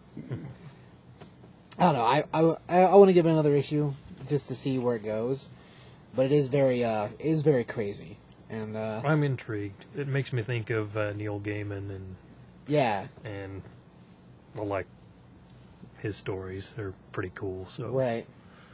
You're a Check same it kind out. of dude. yeah, But yeah, I would I would say pick it up. So I guess that's a one for and one not. The art's pretty good in it. You're nodding your head; they can't hear you. Yeah, that's it's all right. that's why I wasn't saying anything. So I guess flip through it and then uh, make your own decision. There's a lot of bullets and head exploding, Yeah, there's there's a good deal of head explosions. and it is crazy that they blow up the house at the beginning, and now all of a sudden we're in modern time, and I don't know. It just there's so many questions still that I'm like, yeah, I want to check out another one, and, and that's where I'm broken, I guess. I'm- Anyway, I dig uh, Lucy's attitude about casually blowing up people's head, but what's hooking me is that the judge's head explode, and she claims that she didn't, do Didn't that it. one. Yeah. Right. Yeah, she makes a pretty big show of blowing up the two snipers' heads. There's just- where I'm hooked. Right. Is Lucy just a con man? it's possible. Is it some Star Trekian shill game that they're doing here? Also possible. I mean, when she makes the whole point of, yeah, if you count going through your wallet being magic, then yeah, it was. I, I learned your name for magic. so uh, yeah, I don't know. It, it makes you wonder about the whole thing in general. Anyway, uh, Rob, you want to tell us a little bit about? I think this will be the last one. You want to tell us a little bit about the uh, all new X Factor? Oh, um, yeah, I can do that. I just got done going through like the first, I think, five, four or five issues. Uh, it's actually it's been really good. It's just it, it's different than your regular X book. There's not a whole lot of like oh big supervillain whodunits. There's actually a lot of just character building stuff in there, and just about every issue has been, at least at the point I'm at, building the X Factor team. So we start off with Polaris, and she goes to Gambit, and he becomes like their first new member. Uh, it's important to know that X Factor in this case is the first privately run super team to be connected to an industry, which is connected to survival industries. Supposedly, survival industries is really like "Oh, we just want to give back. We want to help the world.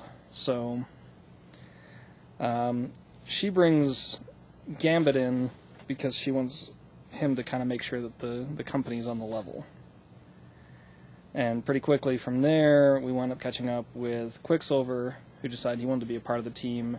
And they really they start issues after he shows up, really playing up the well, Pietro and um, and Polaris are related now. You know, kind of like half brother, half sister situation. That's weird. Yeah, because we've we found out, you know, over all this time of oh, Polaris isn't really related to Magneto. That yeah, she actually is related to Magneto. Huh. And I really The more they deny it, the more it means it's true. it was weird. As long as it doesn't turn into like that Ultimates three book, we'll be okay. Yeah, I don't, I don't think we have any worry of that. Actually, he's one of the better parts of the whole story. Um, they use him very well in this book. But uh, we find out pretty quickly from there that Pietro is actually reporting on what's going on with the X Factor to Havoc, who believes that like they're trying to manipulate Polaris because Polaris is not exactly all that mentally sound most of the time. And so he's been running back and forth.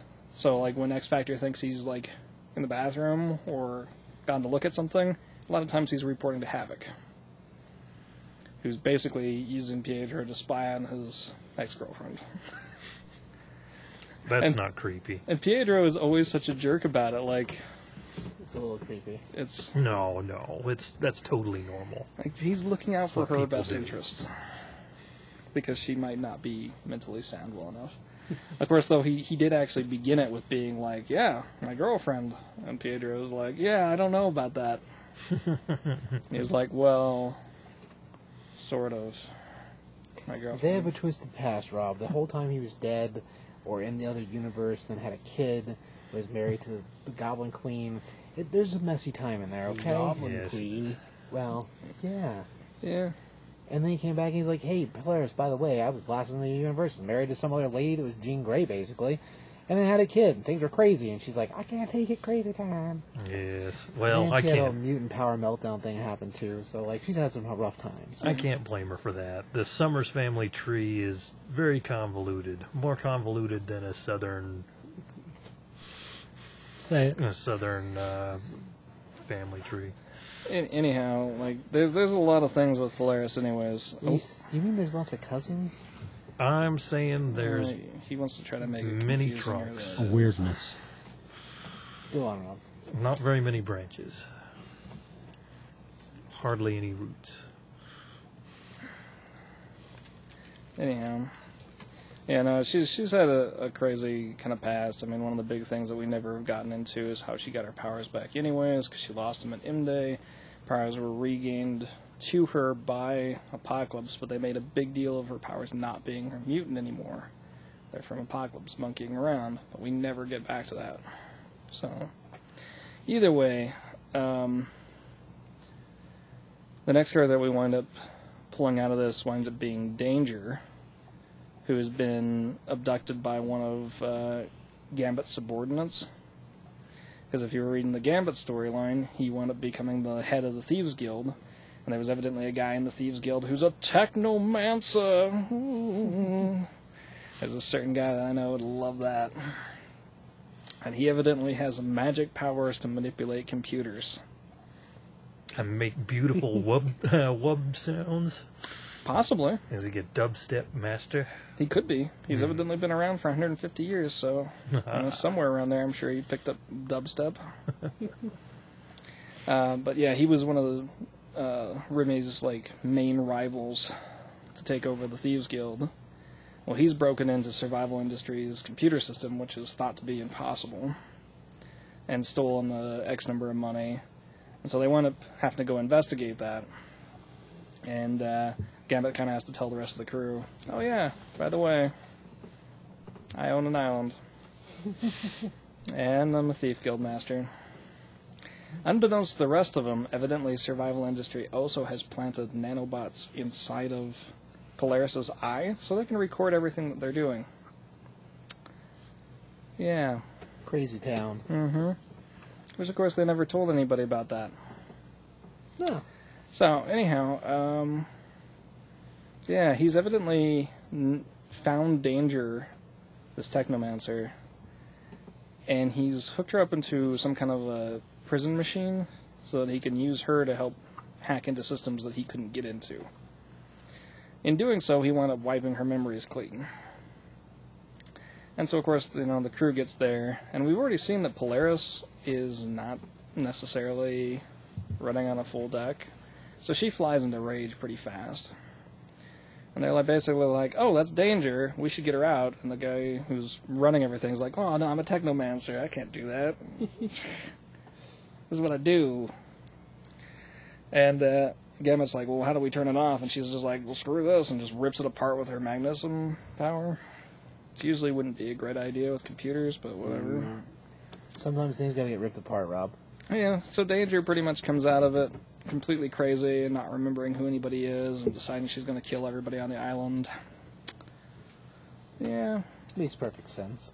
and she uh, she can evidently those people who don't know about Danger, she's the living embodiment of the old Danger Room, and she evidently took the Shi'ar light hollow projector with her, so she can just make fake landscapes and sentinel monsters and anything that actually can affect the terrain around them. So yeah, she was going to tear the whole island apart. Yeah. In the end, Gambit has to use the Kryptonian kiss on her to make her remember her past. How many people have the Kryptonian kiss? You'd be surprised. Evidently, Remy's is so good it makes you remember things you forgot. Oh, well, he is French. So, Technically, the opposite of the Kryptonian. yeah, maybe he has a bizarro Kryptonian kiss. That Uh, would make a lot of sense. mhm. Yeah. With less slobber? Maybe. Well, that makes sense. Yeah. He's got those reverse eyes. That's why. Mm. Hopefully, there's no fire breath involved too. I haven't seen him do any fire breath yet, but you never know. Also, uh, at some point, Gambit picked up three kittens that are now part of his entourage. Oh. So he's got Lucifer, which is a gray cat, and then Marlowe. oh, Gosh, I can't remember his name. Those are the cats now. Either way, he's got three cats that are now like his homies. So whenever you're seeing the covers of this and he's looking at like cats all over him, it's not just a gimmick for the book. He actually has these cats that he's now wrangling in his private Cat life. wrangling. Yes. I think issue three is my favorite cover. Yeah. Pink background, he's got the cats and holding them all. Yeah. I think that's when they introduce him. So, but uh, so basically, Danger just gets done trying to kill them, remembers who she is, and they're heading back to Survival Industries. And Gambit's like, "So you want to be part of the team? right on." and so yeah, we add her to the team. I kissed your memory back. That's Don't true. you want to be a part of the team, baby? And then in, in classic X Factor fashion, we have all sorts of little subplots that are going on. And one of the big ones is the CEO of Survival Industries having an affair with this lady that's like his chief um, project manager. And he's pretty cold about it. He's evidently married. So yeah. Danger is now like profoundly broken, and so she constantly is questioning the world. And she can evidently use like X-ray vision so she's making things really uncomfortable for everybody, especially like uh, they have this elevator ride where everybody gets out, and uh, Danger is like, "Oh, so I see that you have DNA from the boss uh, and spots that you could only have if you were coupling with him. Do you know that he's married?" And of course, she's like trying to deny it, and she's like, "I have X-ray vision." and it's just odd. I think that should be your excuse for everything. I have X-ray vision. I have X-ray. vision. There you go. Well, she does that a couple of times during the episode. And what basically winds up happening in that particular issue is that he wants to have them show up spontaneously during a boardroom meeting so that he can kind of show off his team. Everybody's kind of like, eh, I don't know. I don't know about this. Well, there winds up being this new developer that he wants to impress because he wants to bring him into his company. And we wind up having the whole thing where they come by and uh, Danger, of course, is acting all weird, and so she meets the new developer guy, and she's like, "Well, you're not a human being." And of course, everybody in the office is like, "Oh, that's not PR." And of course, the guy gets all upset, like, "I can't believe you'd say this," and she's like, "I'm tired of people telling me I'm wrong," and so she like attacks him I have X-ray vision. and like rips open his chest cavity. And yeah, he winds up being like a like a warlock style robot. So like one of the people from the Phalanx world. And he actually winds up being uh, Magus from that world, which was the guy who was like, I'm gonna kill Warlock and the planet. from the old New Mutant days. Right. Okay. Mm. Yeah, which leads us to a whole storyline where we wind up finding where this guy had set up his CEO base. And we kind of find out that evidently the last time that we encountered him, he'd gotten the techno organic virus, and evidently it spread to his world, and so, like, almost all of the Phalanx people are dead. And so he put aside their tradition of father killing son to try to make a new life on Earth as a business guy. Crazy town, Rob. Yeah.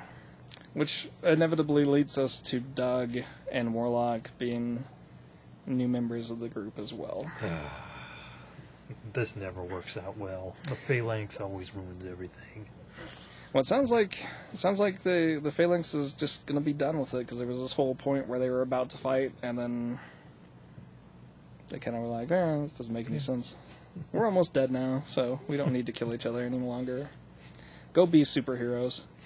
Although the weird thing is that there is this like relationship blooming with Danger and Warlock.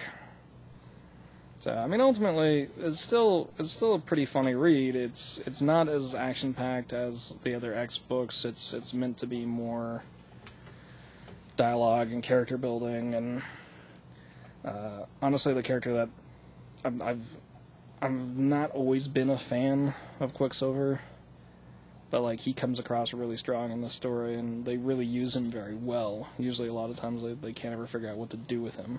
So. But I feel like they've done they've done a really good job of it, and I like they are kind of exploring a little bit more with Polaris, and it's it's neat to see like there's all this little intrigue. So like, Survival Industries is using X Factor to do what it wants to do, and Polaris is using it for her own means, and Gambit's trying to be the guy who's finding out why Survival uh, Survival's doing this, and then we have Quicksilver, who's reporting to Havoc, who's a part of the team, who's trying to cover up that he's reporting to Havoc. So, I don't know. There's a lot of cool things going on in the story. I know there was also the big confrontation between the wife and the secretary in the last issue I read. So, Good stuff, Rob. Yeah, it's a neat series. It's just not. If, you, if you're looking for, like, big supervillain battles, X Factor hasn't got there yet. But if you like kind of a neat developing book with a lot of personality stuff, this is a neat one to go to. And it's been pretty funny, so. So Rob would probably be a pickup for you. Well, I've always enjoyed X Factor, and I feel like this is a, a good addition to their run, so yeah, I'll pick up the series. Right on. Um, I've been picking it up too. I'm not nearly as far as you are story wise in it, but uh, yeah, like I said in issue three, I'm my favorite so far. but yeah, I haven't read the, probably the three after that. So, but I'd say it's worth a check out too. It's, been fun. Issue three is the Game's Pussy Magnet. Perfect. You haven't seen the cover, man. It's awesome. Yes. Well, I'll say issue six has got something like that too, which is like his other power is luck with the ladies. Oh man. Good Gambit times. Well, Peter David's a slow burn anyway, isn't he? Usually. A little bit, yeah. He set up and then. 'Cause I, I started out with a book, but I just I didn't I didn't hang in there. Yeah. Well, it's tricky. I mean, uh, I think by the time I'm at, which is like issue five or six, they've just got the team together. Like each issue was almost putting a new character on each book, and so yeah, it's definitely taken a long time to to get from A to B. So as as kind of as stories go, usually you don't get this much leeway to like build your team. So I kind of like that but at the same time, like if I was getting it in even just trade forms, this first trade might not be like, oh, I know I want to keep going with this. Like you kind of got to give X Factor the chance to go for it, but it's been a, a terrific, terrific round. Like I said, I mean, this is a new, a great new addition to that. It's it's just different from your typical X book. Right on. Okay, so uh, Well, before you get to that, I Okay. just wanted to mention that I uh, decided since Frankenstein has popped up in the uh, Futures End books, yes, I went back and uh, pulled out my Frankenstein Agent of Shade issues. right, And uh, I'm in the middle of rereading. I'm probably up to issue six or seven. That's something worth checking out. Definitely. I mean, I mean, Father Time, which I have no idea what the deal is with that dude. Now, now he's like a little girl with Good pigtails. girl. Hmm. I don't know where. I don't know if there's any history on that dude. I guess. I yeah, I have no idea. and you got all the mo- you got the werewolf, you got the vampire with the. I mean, the creature commandos. Right, Frankenstein with an attitude because he doesn't like being forced to do all this. right, uh, We have Ray Palmer on top of all that. Yep. Too. Yep, he's there. Uh, all the monsters, uh, blood and guts. It's awesome. Yeah, Frankenstein was way cool. I wish that I, that's I really missed that, that that series, but I just wanted to mention it because it's definitely worth reading. Yeah, you were saying that uh, that was one of your your least favorite cuts from the DC New Fifty Two stuff. Absolutely, it, it- that's yeah. It's it was an awesome book. I mean, it had its it had its low points here and there, but not many. I mean, for the most part, it was it was pretty damn good. The vampire pilot seemed pretty cool. And that werewolf dude, I can't remember his name. He's Yeah. he's he acts like a soldier. Mm, yes, right. sir. No, sir. He, he's real military style, and the, and the vampire, he just he hates everybody. Right? makes perfect sense. It's it's it was just really a cool. Everything just melded. the- It was it was a cool book. Right. Yeah, I remember liking that round. And Father cool. Time. I mean, you talk about Crazy Town. what the hell is the deal with that? Yeah, it's like, He had he said something about having to switch bodies. I think that's. I think he can live forever, but he has to switch bodies. He to- burns to through bodies, Yeah. I think. So I don't know if there's any history in the old DC universe on him. If it's a new, I, I have no There clue. is. I don't know it, but there is history with him prior. So, but definitely, definitely worth checking out. Not only is Frankenstein in Future's End, but at least in I think it was a zero issue. The the girl that's a creature from the Black Lagoon. Oh, the was I think her it, name's. Nina. Oh yeah, yeah. She's uh, Yeah, the fish girl. Yeah, yeah. She winds up being hooked up with uh, the Stormwatch. Mm-hmm. Yeah. yeah, that's right. Nina, Nina, that's her name. Yeah. Nina from the Black Lagoon. Yep. It's pretty cool. And some of the missions they went on, crazy, uh, out of control. Yep. It's awesome. Poking a giant monster in the eye with his sword. Awesome. I mean, the, the eyeball's bigger than he is. right. And then the end of it. It's just craziness. Whatnot. Yeah. Yeah. Frankenstein and Rotworld was really awesome. Yeah, they did. Yeah, they did a good job with that. Yeah. That was the whole reason why I read Rotworld. Oh. Because of Frank. Well, I wasn't. I wasn't getting Animal Man or Swamp Thing at all. Huh. Huh. But yeah, Rotworld was fantastic, and so he was he was a good addition to it actually. Right. 'Cause I like that he kind of didn't exist in either the Rot or the or yeah, the Red. or the red. I think uh, somebody needs to make a phone call and uh, get that fired back up again. Don't worry, they'll Ma- loosen up after a bit. My They guess always is that, that is that that was Jeff Lemire's book.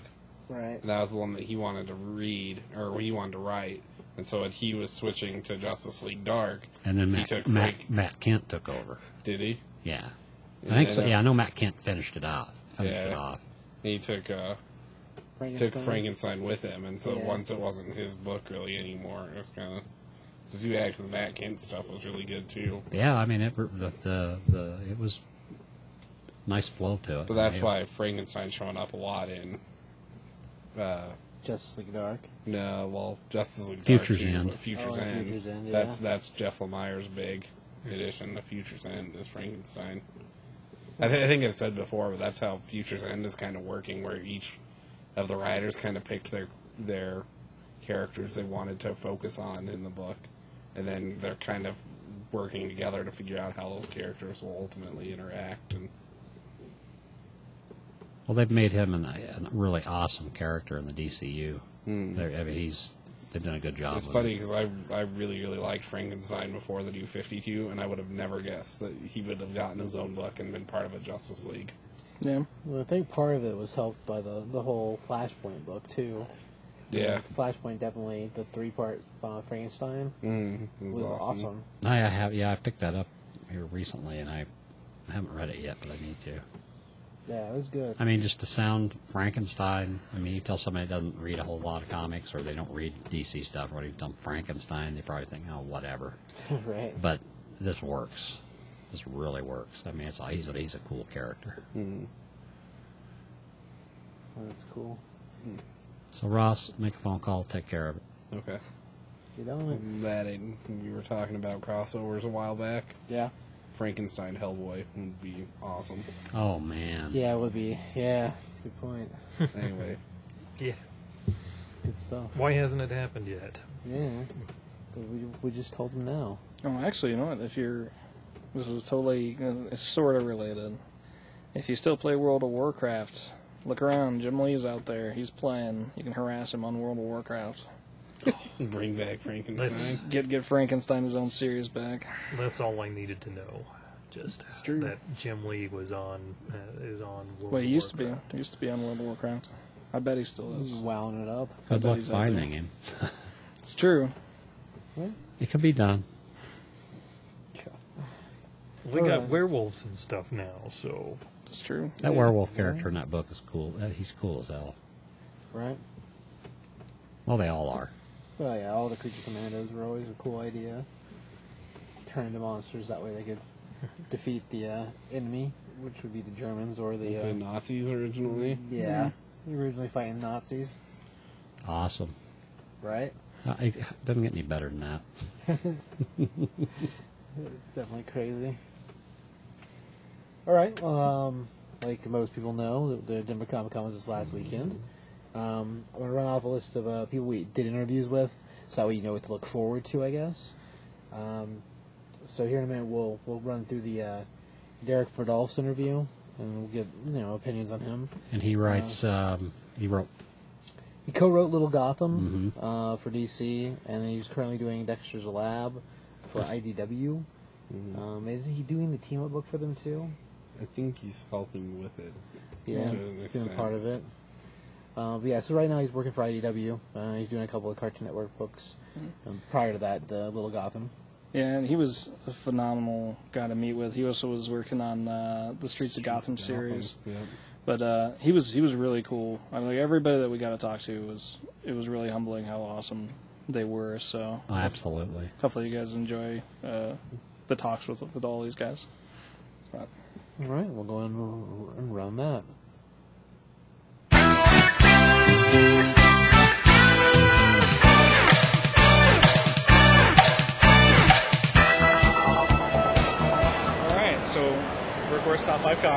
Hi, this is Derek Fridolfs. What was when did you really decide that this is what you wanted to do for a living, like, like doing comics, writing comics, drawing comics? Because you do you do both. Right. Um, you know, probably was when I was in college. I uh, I went to school on a music scholarship, and I was sort of fumbling around with my major, trying to figure out what I wanted to do. And I found myself in the library a lot, just drawing and inking, and sort of found like a, a local group of artists where everyone was penciling and they needed an inker. Uh, so yeah, I graduated with a degree in English, but it wasn't until sort of right near that time when I thought, you know, I need to try to figure out how to make this into a career. So I started working on samples and going to conventions and going into the portfolio review lines and stuff like that. And so it was like a five year stretch of just doing that over and over before I finally sort of broke in and continued as a regular oh, job. Yeah. Yeah. And when you were doing your inking and stuff, were they primarily people that were wanting to do superhero books, or Yeah, yeah. There was a lot of uh, the people I was working with, they were all doing sort of like superhero, uh, sort of create their own stuff at the time that Mhm. they, they needed it for. And uh, but then like we would work on samples for companies and go to the shows and try to pitch them that way too. Nice. But they, you know, they all sort of moved on to other jobs, and I was sort of the only like stubborn one that sort of stuck with it and said, "I'm going to find a way," you know. So Well, hey, you showed them Yeah. because you're doing it now, of course. Um, did you ever have? Did you ever read comics when you were growing up? yeah, yeah, I read. I, I've probably read comics. Gosh, it's been about 30 years now, or 35. Like ever since I was just a wee little kid. I, I used to always get on like road trips. Like if my family went anywhere, we'd stop off at the gas station or someplace and have it. But Yeah. yeah, I, I started getting into comics because of like GI Joe, like the cartoons. GI Joe and Transformers during the 80s were Yeah. what I was like super into. And then after that, I was just like, oh, there's actually other books out there other than just these two. So yeah. Well, I know with, with with us, it was always you know traveling, so sequential issues were like a luxury. Mm-hmm. So I, I drives me nuts now because everybody's like, oh, I can't start if I don't get all the numbers. Right. No, I, you get 427 and you get 430 next Yeah. week. It's fine. Back in the day, it was, you know, they wrote them easier back then. There were just a lot of one issue stories. Some of it, you know, it continued a little bit, but most of them you could sort of get the whole story in one issue. That's true. And, but at the same time, yeah, it wasn't so much of a thing where you felt lost if you missed a few issues. I remember the first time uh, I was introduced to like an actual like comic book store back before there were like a whole lot of them at the time, and I always just got my books off of like spinner racks and you know grocery stores and stuff like that. So once I saw there were like all these back issues, then I was just pulling out whatever I could. And it didn't matter what order they were in. I was just like, this is all good. No, I know how that goes. I do. Um, gosh, you know, I think that was that was one of the big things that, that we were going to. That, that whole quest for like just picking up random issues was Yeah. such a big deal, and now it's. I guess it's just it's just easier now to pick those up. Right. Do you think, like as a writer, do you think it's better to go single story, single issue, or do you, do you like to do the arc? I like both. I mean, I think I write mostly for single issue. Yeah. Um, but it just depends on the project. Uh, Dexter's Lab, I'm writing as a you know longer arc. Uh, Arkham Unhinged books that I was working on were basically single issue stories. Yeah. Um, yeah, it just depends on the project and what what the editor wants. Uh, I like one issue stories though. You know, that way I have something that I can actually give to kids and adults and different things, so they don't have to feel like they need a lot of history with the book. They can just read that issue and know what's Yeah. going on. No, I completely, I can see that, and that was that was something that was cool about Little Gotham. Was I never felt like it was a hard time to be like, no, Yeah. it's you know it's issue seven, but it's okay because it's all just one Right. one enclosed book. Now we talked just very briefly the other day about getting Little Gotham from webcomic to, to regular print, Right. and I was just I was surprised because you know the new Fifty Two kind of stopped up all that stuff. Yeah. But you said that there was there was an ordeal there where it was like it was like five years in the making to get a green light. Yeah, we were working on this as a pitch before they even relaunched the new 52. Yeah. We were working on it back in the day, and actually, once they greenlighted the book, uh, we had to sort of figure out how it was going to fit into sort of the digital division that they were doing. Um, but yeah, I mean, we, we sort of started it off as a lot of uh, calendar. We thought, you know, if we're going to get this picked up, let's make sure that we have a long term job for it. So we decided on a calendar. They'll, they'll give us 12 issues. We'll have to do 12 issues. And then after it started going and they liked it, they're like, let's double up. Let's do 24. So then we had to go back and actually try to think up other themes in the months, uh, other holidays to do. I mean, it worked out well. Yeah. And A lot of our guys like, loved it just because it had that in there. One of the things I was really ecstatic about is I, I love Red Robin, and so I was glad to see Yeah. Red Robin. But I was even more ecstatic to see you guys used uh, Black Bat quite a bit. And it's Sure. just, a character this is totally forgotten. Like just Well, the thing with that, well, we used Black Bat on the cover. We didn't get a chance to use her, I don't think, in the issues. We, we used Katana was the other one that we used. Yeah, Black Bat, you know, I know at the start when we first, when Dustin first drew the first cover, he put just about every character in there that we could think of. And then over time, uh, you know, DC had said, you know, here's certain characters you can use, here's certain characters you can't. So Black Bat we used, I think, on the cover, but I don't believe we had her show up again until Maybe the last issue. I'm probably sure. thinking wrong because I, I keep thinking like it was the People thought Katana was Black Bat in there because they just didn't realize like maybe what style Dustin was drawing her in. I get you. Yeah. Okay. And that may be what it is. is Like I remember Black Bat, but it was actually Katana. Yeah. Anyway, Uh, so in, D- in, yeah, in of Gotham- when Dini was writing Streets of Gotham, he had uh, he had Damian mention something about Katana in there and uh, how he admired her, and she was actually a little older than Damian in the DC universe, and. Uh, but he was trying to play it off. Well, I respect her for her fighting ability. I'm not, you know, interested beyond that. And uh, Dick Grayson was like, "Yeah, sure, right, Damian." You know. So we always took that idea, and that's how we sort of ran with it in Little Gotham. We sort of played up, well, they're a little closer in age now, but there's a little bit of chemistry going on between the two of them. If anybody would, it, it almost yeah, that, I can see that.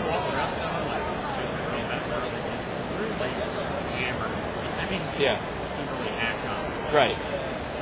They, they didn't get along so much like more like siblings, you know. They a little bit of rivalry there, but we thought, well, at least here's here's someone his his own age that he can sort of, and she sort of you know ripped him quite a bit too. So Yeah, that's true. it works That's very true. well. I liked I liked the dynamic. I thought that was cool. Yeah. All right, so uh, let's see. I, you you work for DC, and I I'm sorry I didn't do my homework greatly. Did, have you ever worked for Marvel as well? Yeah, I work for Marvel. I broke in at Marvel. Okay. I uh, worked on an issue. My first job was on Wolverine, and uh, I've worked on a lot of like uh, Spider-Man, Fantastic Four.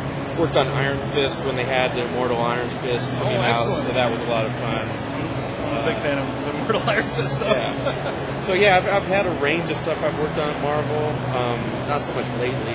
Mostly just DC in the past like six or seven years. Uh, IDW. I've done some stuff for Boom on Adventure Time. Okay, yeah. Um, Dark Horse I've done quite a bit for in the past on like Buffy and Angel. Worked on like his comic for the band. Uh, Oh yeah. Okay. yeah, there's all sorts of stuff. Yeah, you've been, across. been everywhere. Yeah. Um, is there a particular company that you that you like to, work better with, or do they do they all seem kind of about the same? Most of them are pretty good. I mean, DC's probably treated us the best, and that's why I've stayed with them the longest. Um, but yeah, all of them are pretty. You know, there's ups and downs with all of us. Yeah. Yeah. So IDW, I mean, it's, it's relatively newish. Yeah.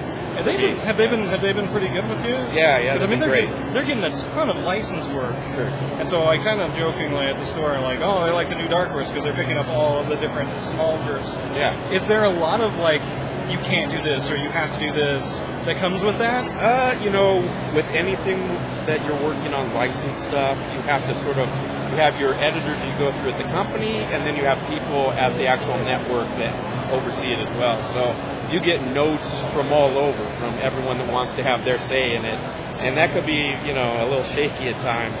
Um, yeah, different properties have different, you know. But for the most part, I think most of them have been pretty easy Yeah. to work with. Yeah. So probably mostly common sensey kind of stuff. Like you can't have the Ninja Turtles cutting anybody's heads off. Or Sure, anything. exactly. Yeah, they let you know up front what you can't do. You know, some of them actually print out guidelines that say, here's what we like, here's what we don't. And then you sort of know when you're pitching story ideas which ones, you know, they'll go for and which ones they won't. If, if you're trapped on a desert island and you can only bring five things with you as a part of the top five theme, what would you bring? Oh, man. My girlfriend, that would be one. All right. Uh, uh, so you gotta have food, you gotta have a little entertainment. So, you know, you, I'd have to pull out like some nice comics that I like, get some type of electrical reception so you can watch some TV, some movies. I don't know, there's there's gotta be five in there somewhere. I'm sure there. I'm sure there was. So it'd be like high living on your desert island. This probably tells a lot about my lifestyle. It's, it's just right right in within those five, you know. Yeah, it works out. It works out well. And the last one, if you were in a fantasy land, would you ride on a chocolate pony? I definitely eat a chocolate pony. I don't know if I'd ride on one. I can understand that. Yeah. but see, this might be because I haven't eaten all day at the convention, so like Oh, no. food right now is like I'll I'll eat it. if a chocolate pony rode up right now, I'd Yeah. eat it. Yeah, definitely. You're making me hungry doing this. Oh interview. no! Oh no!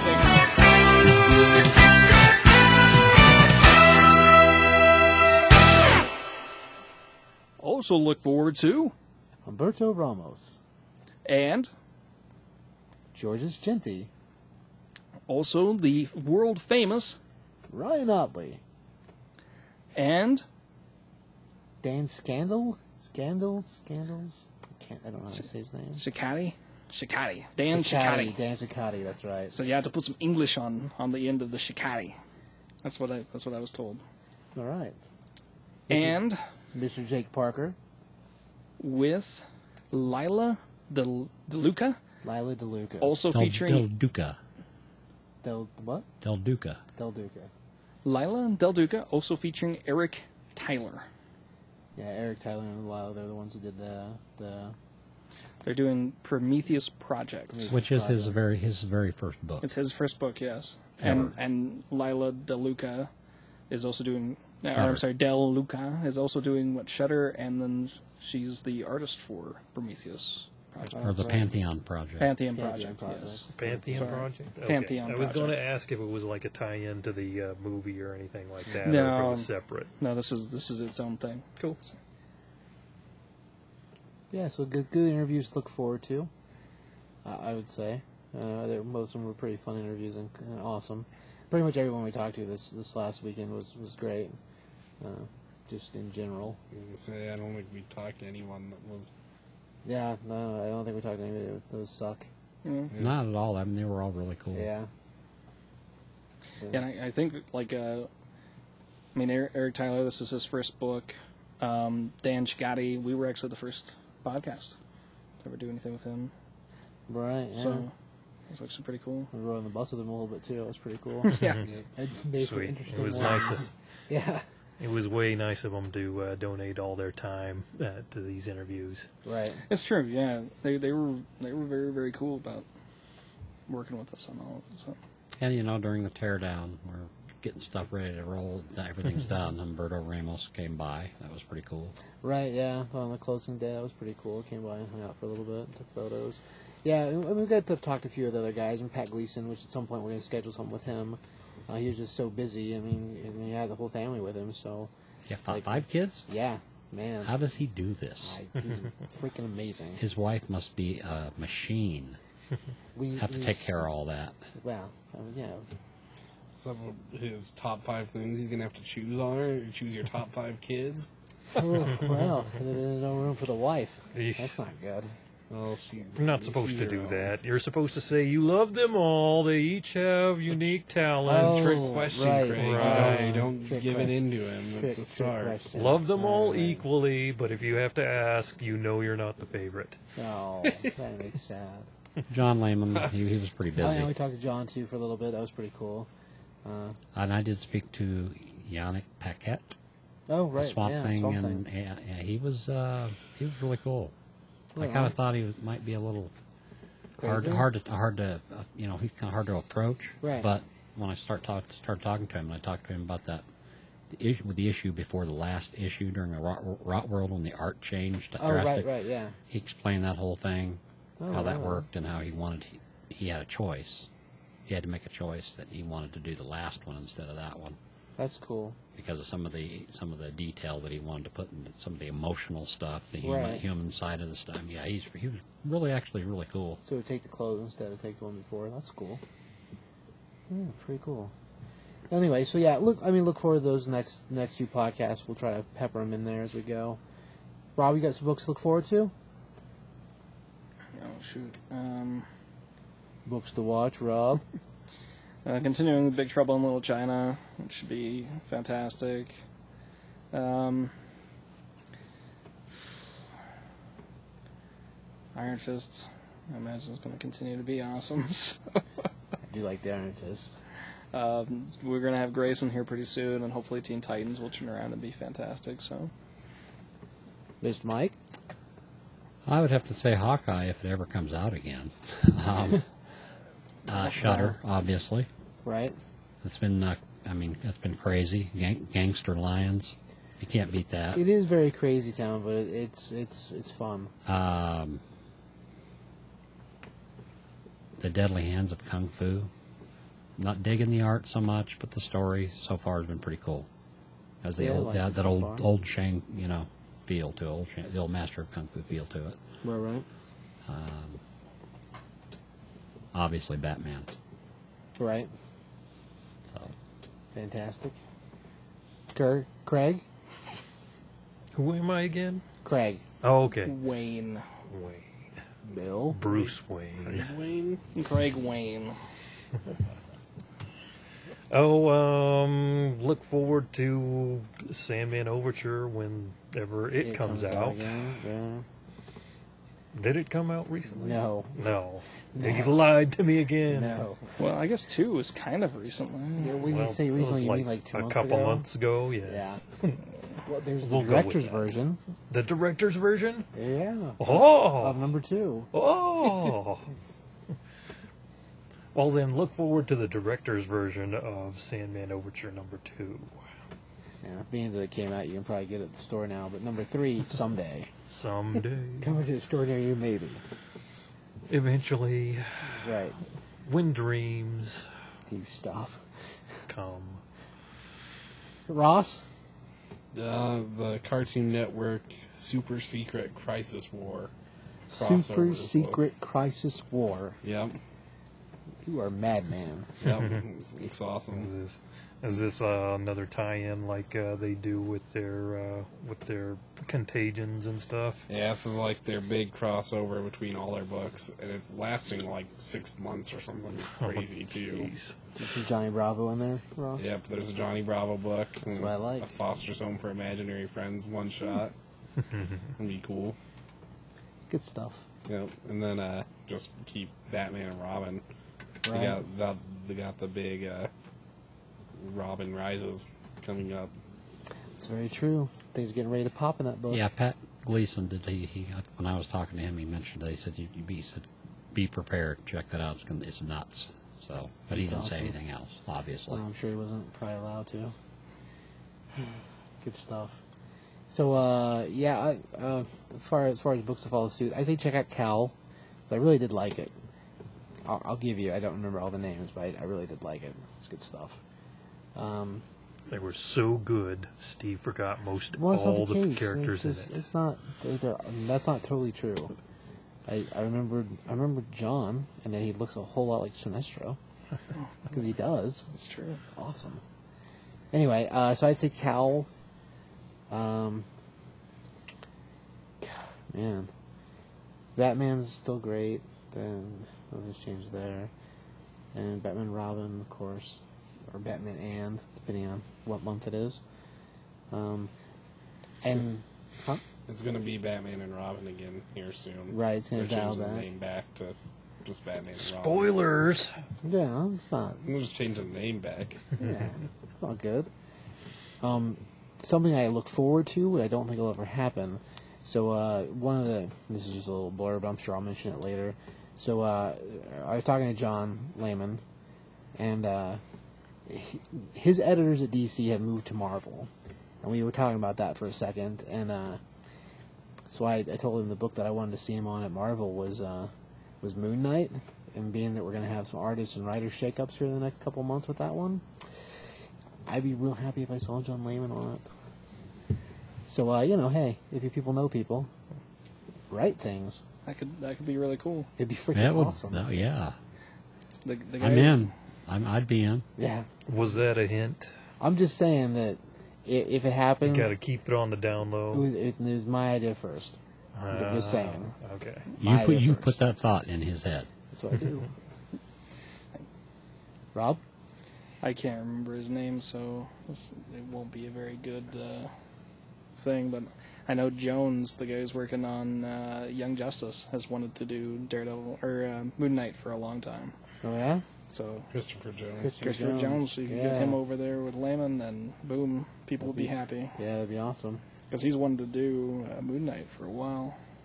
So you're saying in San Diego, we should look for Christopher Jones and try to make that happen. Sure. A little love connection in there. Because the, the, the Bow, current bow, uh, bow, creators that are on that book and they're leaving, that that's made a that's a huge deal that they're leaving. Yeah, the people Yeah, are well, people are making it. a big deal Yeah, out of it- it. I don't think I don't think Wood's going to be bad on there at all. It's just people people freak out whenever a book like that starts and it's like, oh, it's going to be so great because Garth Ennis, blah blah blah blah Yeah, and yeah. then he's like, oh, you know, by the way, I only do five issues. Some and then Ellis and the and sh- the artist I can't remember his name Shalvey Shalvey, yeah. leaves. Uh, yeah, Well, I mean, they're moving the team together or whatever, and they're both going to do whatever else they're going to do. So that's not any different than anything else ever. But being that there's going to be a little bit of shifting in there, I'm not saying it will be bad. I don't think it'll be fine. But if we get Layman in there, that'd be pretty cool. I forget. Is Enos a, wi- a wizard too, or is he just special? No, he just got a weird name. Uh, He's just special. Uh, also, don't forget Wizard to check out the. Pantheon project. I mean, I haven't read it yet. I've got it, but the premise, the way they were talking, it sounds it sounds Right? cool, yeah. cool try as hell. try to look it up online, and uh, if you get a chance, check out uh, um, Jake Parker's website. I want to say it's, I think it's just Jake Parker actually. He's uh, got a book he's getting ready to push. Um, it was called Space Skull, and you have to change Skull the name. Chasers. Skull Chasers. Is that Yeah, what it is it's, now? it's an online one right now, so you Right. can you can go online and wa- read it right now. yeah, so check out Skull Chasers. Uh, awesome. Guy's and great. enormous. That's coming. Oh up. yeah, enormous. They're going to continue that. That that should be awesome. right? The book and then uh, also the web series following it. So look for it on YouTube for the web shows. Yeah, it, it's interesting. Very much, yeah, it is. Good stuff. I think that's it. I think that's it. I think for this time. Tiki? Tiki. Key. I Key. can't help Okay. you. Can't help you. I'm not doing it. you. You think darkness is your ally.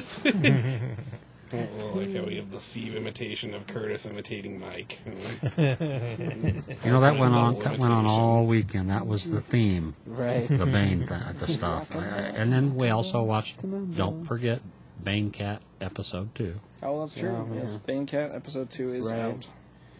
Oh, This is us signing off from the shores of madness, where the lobsters creep and scorpions sting themselves to death in their sadness. Good night, everyone. Wakasa, wakasa.